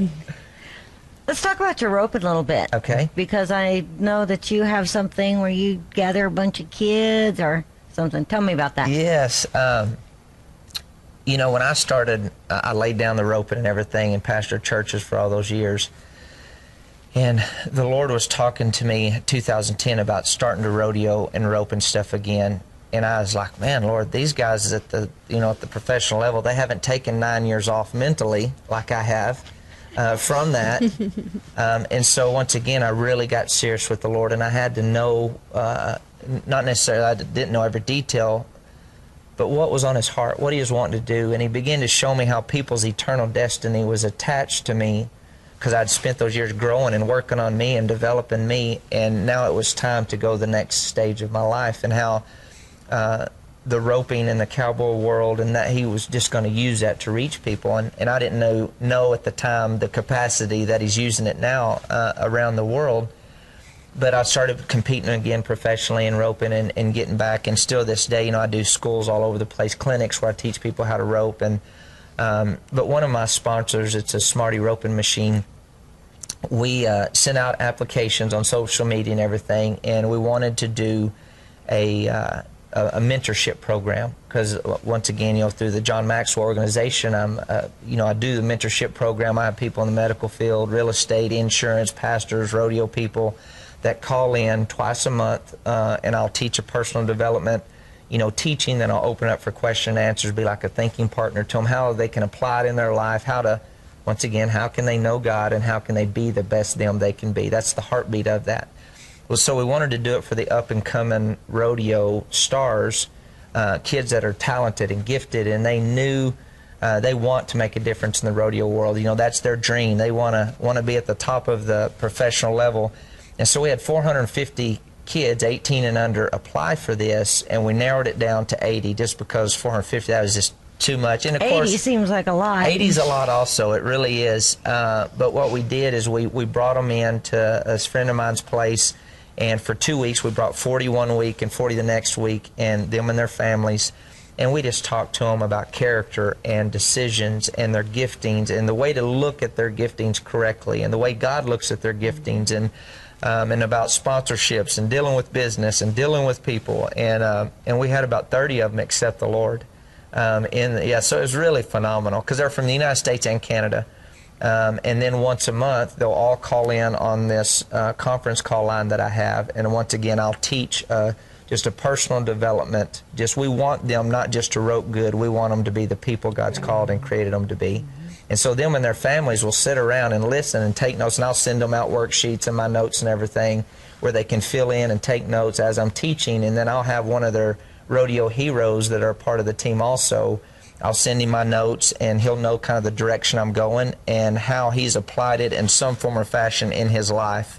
So I'll teach, then we'll have one of the world champions or something like that share how he's applied that principle in his life, and then we'll open up the lines, and the, the students can, can ask questions and answers how to apply it to their life. And, and so it's been a really interesting uh, process and journey, uh, but we want to we want to pour into the next generation. And so we do that every month. Now, in April last month, uh, myself and a, there were several hundred of us coaches from the John Maxwell organization. Our goal is to reach a million youth, and uh, and so every week I went into different schools, and just we just taught leadership principles, um, and it was so fun just knowing that we're getting to impart God's principles and God's word into the next generation. And I haven't heard the final count yet. They're still counting all the events and activities, but I'm sure we got close to a million uh, youth that we reached between all of us in, in the month of What April. What age group? Uh, well, all from just from Zero up? Yep, zero up. You know, I know that I spoke at the elementary school there, I spoke at a high school, I spoke at a, a youth event that had all ages. Um, at, at another deal, they was probably from age 8 to 18. You know, that was mainly our target from 18 down, 8 to 18 was kind of our. I'm our I'm real glad to hear that that you're working on something like that because kids today need mentors. They need Yeah. some guidance. They they need to know what character is. Yeah. So are you involved in that any? Not in the John Maxwell thing, not yet. I'm Not yet. Not yet. Yeah. Yeah. Okay, so let's talk about blended family. You mentioned that in the first hour. Yes. How's that working out? We're getting better every day. well, you know what? Blended families are are the norm Yeah. now. They're not the exception. yeah. They're the norm. you know, and I, it's, uh, People out there need tips. Yeah, they well, it's- hey, we're learning. We're learning too, and we look at each other all the time and, and just declare it, it will get better, and it has. You know, over the five years, um, it has been uh, a journey and a process uh, because I don't want our blended family to just be like another blended family. You want them to be the Brady Bunch. I want us to be exactly what God's created us to be, and that's above and beyond. That's where she has what it takes. She has the anointing of God to be the mom, to be a godly woman, to be, when they think of a godly woman, they see her, and for the anointing on her to bring healing in their heart. Mm-hmm. And I have the anointing as a father and as a leader to bring healing into their heart a- mm-hmm. and, and for each other. We have what it takes. That's something we say all the time. We have what it takes we have we might not know the answer right now but we know we have what it takes in order for our family to continue to work together and i think the thing that's helped us continue to move forward what are you laughing at I'm just smiling. you're smiling at all the journeys we've had yeah a lot of opportunities to overcome but but when we have the difficulties of us coming together as a family and being real with each other and talking through the hurt and talking through the pain and having a solution mindset, you know, as a family. Okay, we know that that was hurtful. We know that that was hard. We've all gone through stuff, but okay, what can we do to continue to work together? Can you give us some examples, or at least one example of a, a challenge that you that you faced, and um, how how the Lord directed you to fix it? Yeah, Would you like? yeah. Go ahead. Yes. It's um, well, both. Okay, so our kids. How many kids now? Okay, we have three. He has two, and I have one. Yeah, And I never married my daughter's father, um, and he, of course, was married. So other the other sides live very different lives from what we live. They um, they choose to live like the world, and so when the kids, well, Chloe, being in our home, she's that's our uh, youngest daughter. Yeah. Yes, she's yes. She's under the word all the time, so it's different. But for Macy and Hayes, it's harder because they used to have the whole, and now they see the broken. And we got one doing something that didn't used to do, and dad's still doing this. And so just the deception and the lies, the way the enemy. So, and then there's lots of hurt and pain that comes for just two different lives. Now we're going to have, but back over here, we're going to live under the word of God. Um, and so it gives lots of opportunity. Um, what's the word I'm looking for? Well, strife definitely um, can be brought in, and deception, and uh, they question God. Um, and so, and God revealed to us the only way to combat a lie is with the truth. That's right. And so you keep applying the truth, you keep addressing everything that wants to get shady over here, or let's just make it look like something that it's not. No, no, no. You apply the word, but full frontal, like just we're going to be open and honest. And some things you don't want to talk to kids about at first because you're thinking, well, they're not old enough. But bless their hearts. I mean, if they're put in that position to where on one side you're getting told something completely different, like we have to, and I mean, it was a directive of the Lord. You tell the truth. Mm-hmm.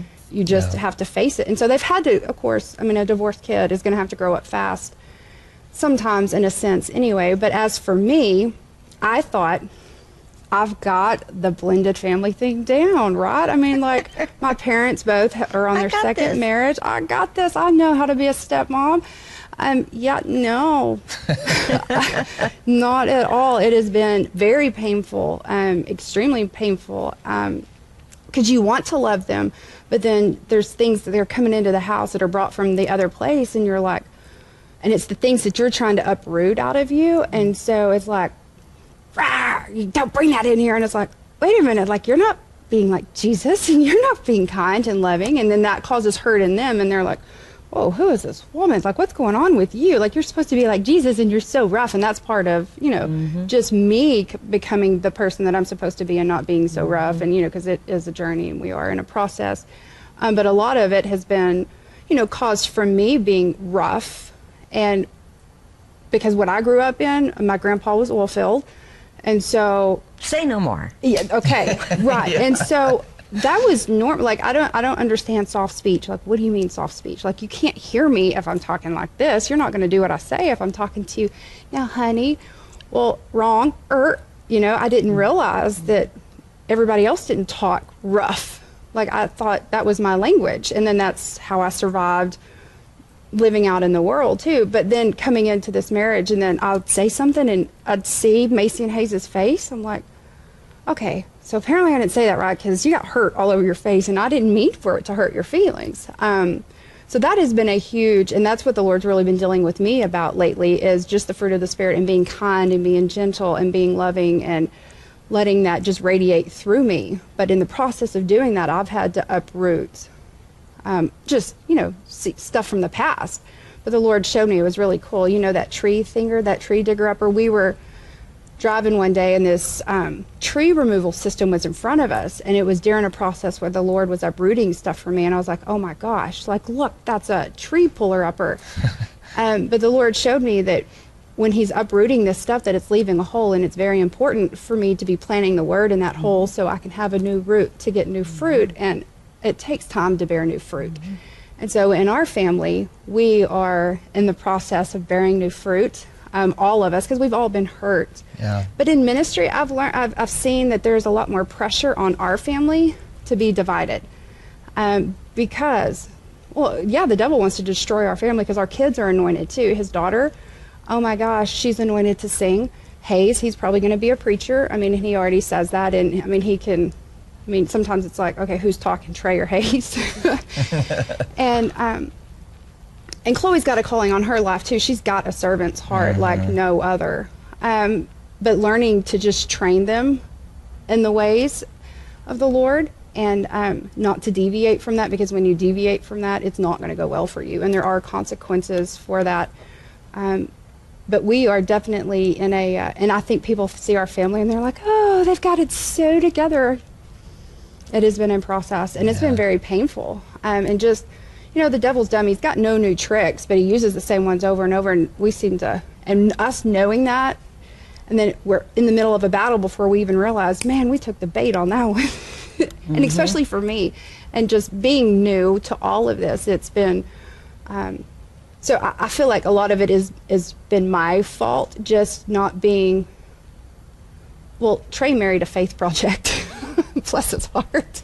He knew that. Yeah, he did know that, and it's sometimes it's been hard because he's my spiritual father, but he's also my husband, and so sometimes it's like he's like, okay, do I be a husband or do I be a spiritual father? Like, which is it? And it's like, okay, Lord, you're going to have to deal with her, and then of course the Lord does deal with me. actually what a husband's supposed to do. Yes. Yeah. Mm-hmm. Well, good. Hallelujah. So there you are. Good job. High Yeah, five. thanks, Faye. Yes. Yeah. But our kids, I mean, but we've gotten a lot better. A lot better. Yes, and it especially Teaching them how to release and forgive. Yes, and and not how be to a go victim. forward and not to have a victim mentality, Right. um, but a, a victorious mentality. Right. You know, and Well, you know, it's something too. You would have to be, I would think, you'd have to be real cautious to not let the enemy heap a lot of condemnation on you because he's has been very successful Yes. in destructive things for you Oh, doing yes. that to you. But here's the thing. When it comes to those kids,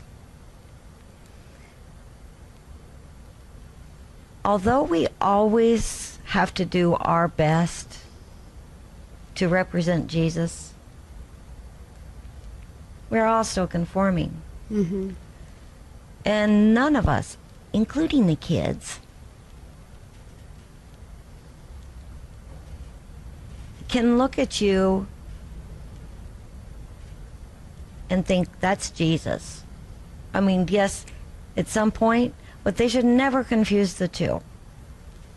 You know? Yeah, well, I you're, think she's- You're she's- human, yeah. and you're going to make mistakes. You're human, Right. and that's where I would see that you would have to be like um, that girl up front with them and going, you know, I just want you to know that that I am working on this, that the Lord is working on me on this, and Yes, and we've had those conversations, and those are a lot of them, um, because Is- they do does it see me. It does, and they do see me making mistakes, but they see me owning my mistakes, and they see Mm-hmm. me talking about them and being upfront about them and growing through them, and okay, let's learn through this. And again, and I use my past because they they know now. Um, I wasn't. Let's just say they know now, um, and so I was gonna wait to tell them, but it was at a point where it needed to happen. well, yes. And so I use my past. Like, this is what doing drugs and alcohol, I mean, this is how you end up. And then It looks you have. fun, not so much. And it's not, but it can make you rough and it can make you hard. It can make you unkind. It can make you callous. And then that's not how you want to be because Jesus can't fully use you that way. Um, and my statement earlier, I meant they don't see the love of God sometimes in me because I do get so frustrated and so hurt, and then the devil does come with a condemnation, like, "Way to go, Mom of the Year over there!" Oh yeah, you know the the thoughts that come, and then you're like, "Okay, but that's not who I am. Yes, I messed up. Yes, I repent. Yes, I'm gonna try again." And that's the thing about me. I don't know how many times um, I've had to repent and I have fallen down and I have made mistakes, but I get back up and I try, and that's how we succeed. Is every time you make a mistake and you fall down, get back up. Mm-hmm. J- You can't quit because if you quit, then that makes you a loser, and I don't even compute in my head. I mean, there's been times where I've been really low, and it's like, man, and I've had to have, you know, Trey has just spoken the life back into my spirit, man. It's like, oh yeah, that's right. I'm a fighter, okay, and then I'm back. reminder of who she is in Yes. Christ and how right. to win, how to get back up. That's and we've had to do that with our kids, remind them mm-hmm. of who they are, and we have to remind them of the call because their their life isn't like as stressful at the other places. It's more fun and like we can say and do whatever we want, and like woo, and then they get to our house and you can just feel the pressure when the, when we're all together, and it's like okay, do y'all feel that pressure? And so we identify the pressure, we talk about the pressure, and I, I mean, I really do feel like a lot of it is ministry mm-hmm. pressure, just the devil, because all of them do have a call on their life, and then of course we have a call on our life. So there's that, and then the blended familyness, you know, the hurt from the divorce. And Chloe never knew me and her dad, so it, it, that's not an issue for her. I mean, to her, that's normal. But being in this family is not being the center of attention was new to her. Not it always being about Chloe was new to her. And but Trey's a great dad to her, um, and I'm thankful that he is the man that he is to her because he is what she needs to see a real father. I mean, he, and sometimes I'm like, because he's such a good dad. It's like every time we have all the kids together, it's we got to, you know, we're playing, we're playing board games, football. We throw balls in our house. We do all sorts of things in our house. She's like, no, you don't. Oh no, we do, but it's all replaceable. So I, we have a stack of stuff I need replaced. Um, um, but Trey's like Heather, all that stuff's replaceable because when he had his kids taken from him, he's like, time is so precious, and you never realize how much the time is precious until you have it taken from you. And I so get that because I remember what it was like having my daughter taken from me, and it was like, okay, I remember what that's like. And so And we don't teach the kids to aim at all the stuff, but it if just something happens. happens, You know, volleyball, basketball, football, they don't get five dodgeball. points for this base and 20 points for this one over here, you know? It's, Bless the Lord. Yeah, it's an adventure. yeah. Yes. Yeah, but it's it's also um, Uh, a, a uh, question though. When with a blended family and being in the ministry and people know you're in the ministry and we already know that when you went through a really rough personal time it was like you're done. Do you see yourself in the limelight now of a lot of pastors I know and their wives mm-hmm. and this is uh, something that happened 20 years ago. I still remember this pastor's wife telling me how very difficult it was because everybody in the church is looking at them like you're supposed to be perfect and all mm-hmm. hell was breaking loose with their kids. You know, their kids were teenagers and just bouncing off the walls and you know, and they had to put on this appearance of everything is perfect. Do you guys have to deal with that? Because I, I just uh-huh. want the world to know Sure. pastors and their wives are very normal people. Yeah. Right. And we're not supposed to put them on pedestals. Yeah. We're supposed to help them. yeah. Uh, you know, we, we realize, you know, people are always watching, you know, uh, period. No matter where we go in the world, uh, more than likely, you know, I'm going to know somebody or somebody's going to know me. And um, it's just is what it is. And so I want our family, uh, I want us to be good representatives of God, but I also want us to enjoy life. We like to have fun. Um, and we want to we want to please the Lord. Uh, we want to please each other, you know. Um, but yeah, people are always looking, and none of us are perfect. We're all a work in progress. We're going to do our best to, to know God and be the best us we can be. And, you know, hopefully people see the real us and they see our heart and they see our fruit and that we wouldn't uh, do anything on purpose to cause them to stumble or to cause them to fall. That's not our heart. Uh, but that we're, we're trying just like they are, you know, to apply the word. You know, and when it comes to feeling that kind of pressure, because I can only imagine the kind of pressure that you're feeling, Heather, but I, I think for you, I would be kind of like, you know what, Lord? Help them understand that the judgmental pressure that they're putting on me is it's it's a heavy load mm-hmm. and they will answer for that mm-hmm. because the fruit that they're bearing isn't good fruit, Yeah. you know? And so that makes it easy to forgive when you're looking at it going, you know what, Lord, they don't have a clue. They have they don't have a clue what they're Yeah. what they're doing. Being used by the enemy. Right. And that's one thing we always talk about is that you know we can't control what anybody else does. All we can control is us. You know, Sometimes not then. we, uh, we control our thoughts, our heart, our words. You know, and and that's all we can do is Lord help us be loving and help us be forgiving and releasing and let it go and just keep going forward.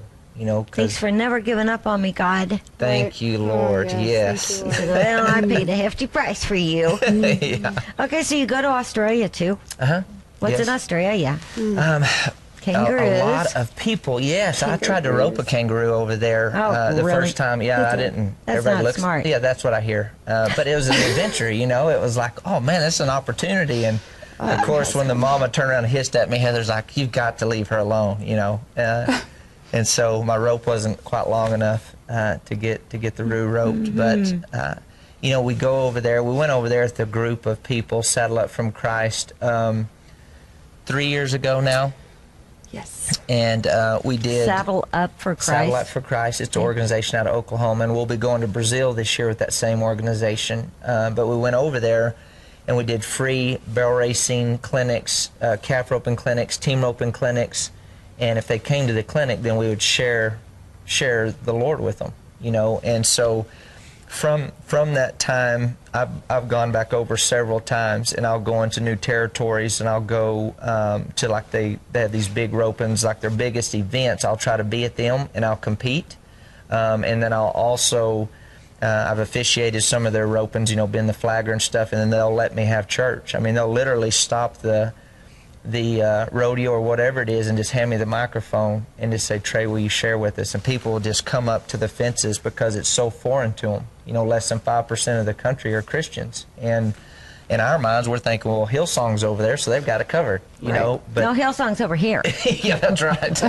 uh, but but they don't. And you know, Glenn and Ann went over years ago and started to work over there, and it's neat to see a lot of uh, the fruit and the seeds that they sown years ago coming back back alive. And so we've we get to see uh, so many things over there. I mean, people will get saved. Had and then I'll do private roping clinics and stuff over there also, and had had mafia guys accept the Lord over there, and just they're thinking they're going to come and get better at their roping, which they do, but then they have an encounter with God, and then they'll Families. drive families. Trey, when Trey was preaching, Yeah. families would get saved, and that was the whole idea behind the the Saddle Up for Christ bringing in because it's a barrel thing, a barrel racing thing. But Uh-huh. they reached out to Trey to bring in the man side of it, so the mamas are there, the daddies are there, and then there's families getting saved Yeah, over there from Trey just preaching the word. It was it was amazing. and so it's fun. I mean, we'll go back over there again, like their national finals. There, uh, I've done it the past two years. This will be my third year to do the service over there. Um, for that, and it and it is like Heather said. You know, while I'm sitting there preaching, there's been times where you've had the drunk guys up there wanting to whoop you. You know, while you're preaching, so you're. I'm listening on the inside. Okay, if they come at me, Lord, you want me to cast the devil out of them? You want me to hit them and pray for their healing? what do you want me to do? You know, and, and so it's funny how you have all these things going off in your mind. Um, but then when I get done preaching, there'll literally be lines of people at times waiting on me at my horse. Just I've never heard anything like that before, and just start pouring their hearts out and and watching God just set them free and deliver them, and um, even Facebooking me. Now, now, how do I ask Jesus to come into my heart again?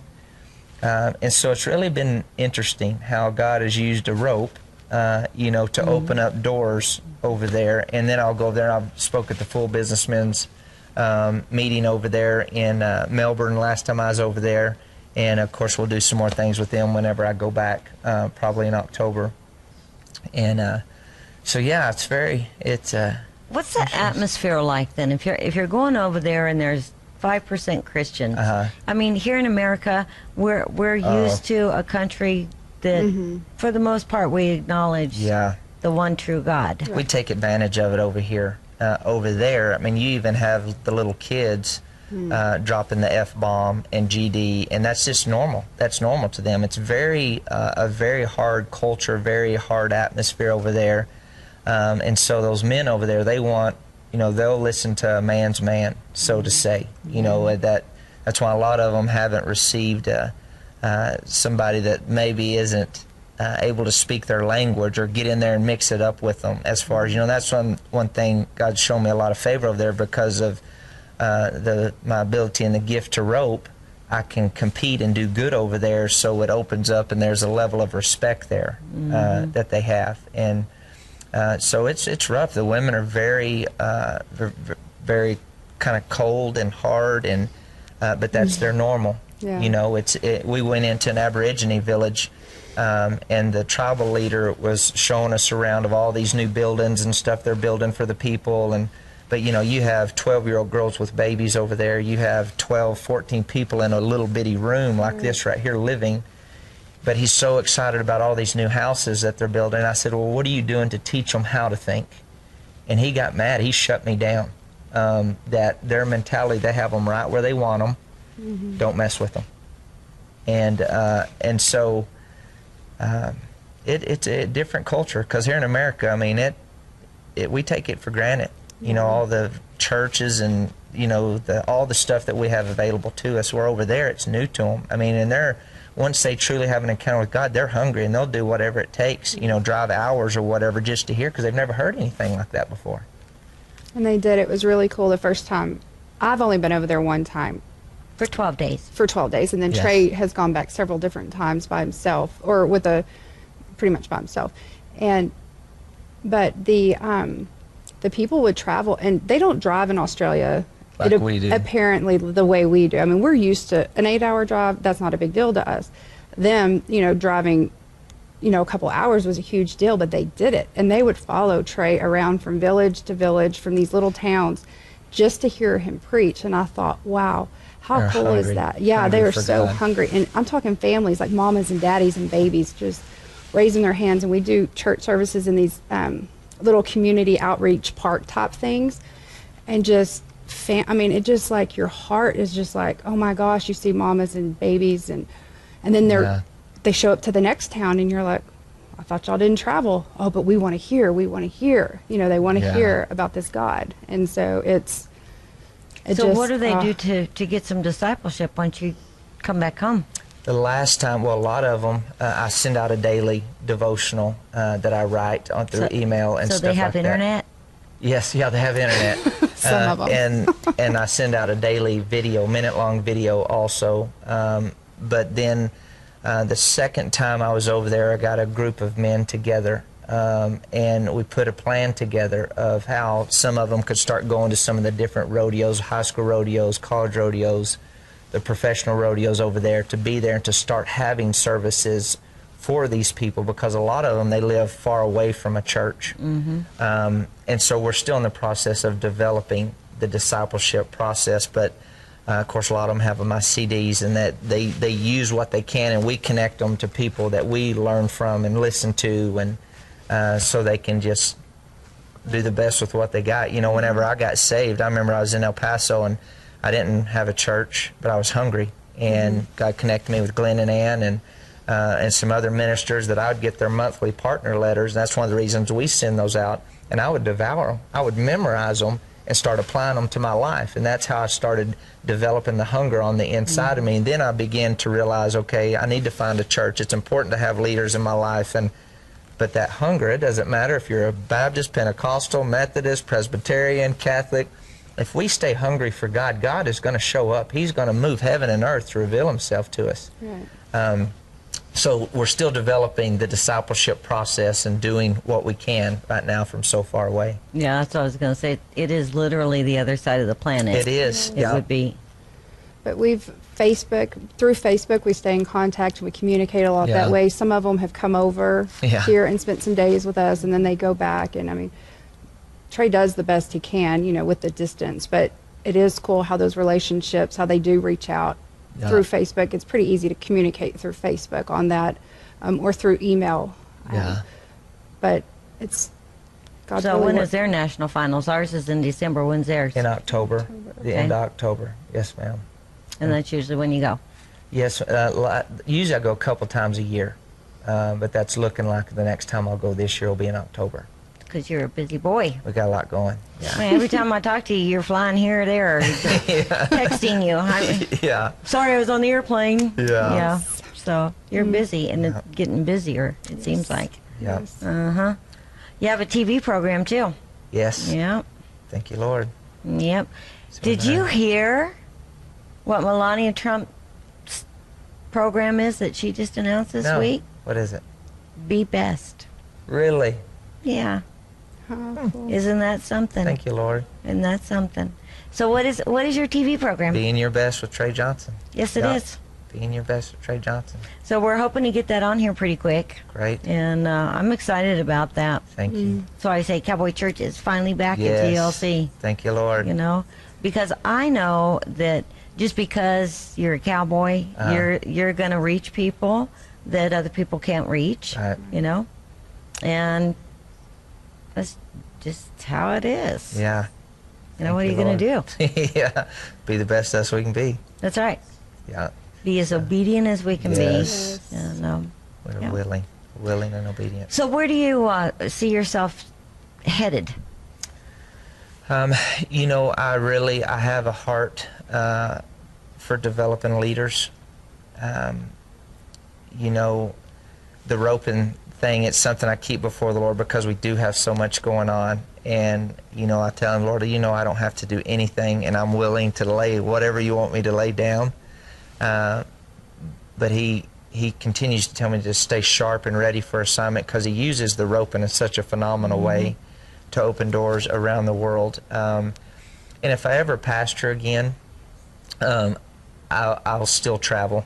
You know, I know part of my assignment also is is edifying the body of Christ, equipping the body of Christ, um, and so developing leaders, edifying the body. You know, our, our my purpose. You know, something that in everything that I do, my purpose is helping people know God and being the best them they can be. Now, that's why I'm on this earth. So, in everything that I do, that's a question I'm asking. If somebody asks me to do something, is this going to help people know God and is it going to help them be the best them they can be? Now, the vision, our vision for, for our life is we want to reach the world with the gospel. We know we're called to the world. We're And, reach the and world disciple them. and disciple them, reach the world with the gospel, win the world of team roping, and change lives one thought at a time. Now, how? What's our plan to do that? Well, we're going to do it through one service at a time, one conference at a time. Uh, the books that we write, the CDs, the TV programs, radio. You know, just last week had two secular radio stations contact me and asked me if I'd just do a motivational minute with Trey. And on their secular radio station, I said, "Now, can I use scripture?" They said, "Please do." I said, yes, you know, just another opportunity to share God's word. And so that's our, you know, purpose is something that never changes. Proverbs 19:21 says the purpose of God remains forever. Now, vision, what it looked like to fulfill my purpose looked different when I was in my 20s and when I was in my 30s and now I'm in my 40s, but my purpose doesn't change. Just how it's looking is evolving um, and our plan. You know, that's I have my daily plan, weekly plan, monthly plan. God directs the plan, but it's always And he can always change it. always change it. That's why we live like this, Lord. Here it is. Here's today. Here it is. we this trust the plan you. today? That's right. That's Yeah. right. So uh, you know, we'll continue to, of course, reaching the lost. There's nothing like people accepting Jesus Christ as their Lord and Savior. Uh, there's nothing like that. And Yeah, and then you know, even though the majority of people here in the U.S. do acknowledge the one true God, uh, the majority don't live for Him. right. Right. Yeah, and so that's you know, and and my heart too is, as her husband and her covering and a man that loves her is to help her get to her destiny because I know she has greatness on the inside of her, um, and there's a lot of people attached to her and their freedom and stuff, and and so that's constantly before me of creating that environment for her to know God, and her to be her best. Uh, Well, see, that's pretty cool because yeah, you you can see it. yeah, You can see there is a calling on you Thank you. because God doesn't waste anything. That's He that's the most amazing thing. It's there's things that you think are well, that was really dumb of me. Yeah, but th- guess what? I, I'm going to use that. Right. yeah. I will use your mistakes. He's so Right. faithful. Mm-hmm. Mm-hmm. And that's we know if we keep creating that environment for her and I where we're knowing God and we're we're operating what God's designed us to do, it creates that environment for our kids. You know, something that holds me accountable is I always ask myself, could I take what I do with my time and could I take my relationship with God and hand it to my wife and hand it to my kids? And if they just applied it, would they be able to know God and would they be able to fulfill their assignment? Because I just don't want them to hear it coming out of my mouth. I want them to see it in my life. Mm-hmm. And if Heather and I both are doing that, well, then we're giving our kids the greatest thing we can give them is to know the presence of God Right. and to know how to become who God's created them to be. Mm-hmm. And, And, and truly, when you're training them up that way, and you know what? They might go off and be stupid like we were too, but they'll know the truth, God's faithful. and He will reel them back in. Yes. Right? Yes. See, I I see a thing also where there are so many women that want to be all that God has has for them. But there's so many things that are keeping them from that, whether it's fear, whether it's erroneous church doctrine, or you know, they're telling them, no, no, no, you have to just sit down and shut up. You know, well, God never changes, and I'm pretty sure that there were some pretty outspoken women in the Old Testament Yeah. too, right? That's right. So, anyway, I, I think women really need healing in a in a Yeah. big way, and they they need a safe place. People need a safe place within the church where mm-hmm. they can go. You know what? Yeah, you messed up, and yeah, you messed up again, but whatever. Yeah. Get back on your horse and let's We ride off you to the sunset. Yeah. You know. Let's keep going forward. That's right. As long as you get back up on that horse, you're okay. Yes. Hey, Amy, would you mind? I know we just have a few minutes left in the show. Would you mind if I just, I know they've heard us talk about asking Jesus into their heart several different times throughout the time. Could I quickly You got Just- two minutes. Oh, that's no problem. so, if you've been watching the show uh, and you've heard us talk about the importance of a relationship with Jesus, you know, Heather had her experience, I've had mine, Amy's had hers. But no matter where you're at or what you're doing, I, I want you to go inward right now. And the greatest decision that you can ever make is where you draw a line in the sand and you say, Today is the day that I am making the decision to call on the name of the Lord Jesus. And I'm asking you, Jesus, just say this with me right now. Say, Father God, Father God, I ask right now for you to forgive me. And you know what? He already has. Say, I receive that forgiveness. Right now, I believe in my heart that God raised Jesus from the dead. And I declare with my mouth that Jesus, you are my Lord. So now, according to the Word of God, I'm saved, I'm forgiven, and I can be certain that I'll spend eternity with Almighty God. Now, that simple prayer gets you into the family of God. You have the nature of God on the inside of you. Now, start changing the way you think by renewing your mind. Get connected to the right body of believers that teach the uncompromised Word of God and stay hungry. Because if you stay hungry, God will move heaven and earth to help you become who you're called and created to be. Mm. God bless you guys. Amen. Amy, thank and you. get a Bible. Yes. get a Bible. Got to have a The, Bible. the best thing you can do is spend spend time in the Word and Yes. let that wash over you, renew you, and wash you from the inside out, like that old trough with the bugs. That's right. Yes. It'll clean Right? it out. you know. Yes. Overflow. This has been wonderful, guys. This is. Thank you. Thank So I'm I'm really hopeful that it will, is the first of very many Yes. Yes. Trey and Heather Johnson Thank Thank you. you. visits. Yes. Love you guys. Thank you so much. Thank Appreciate you for you. joining us today. We love Bye-bye. you.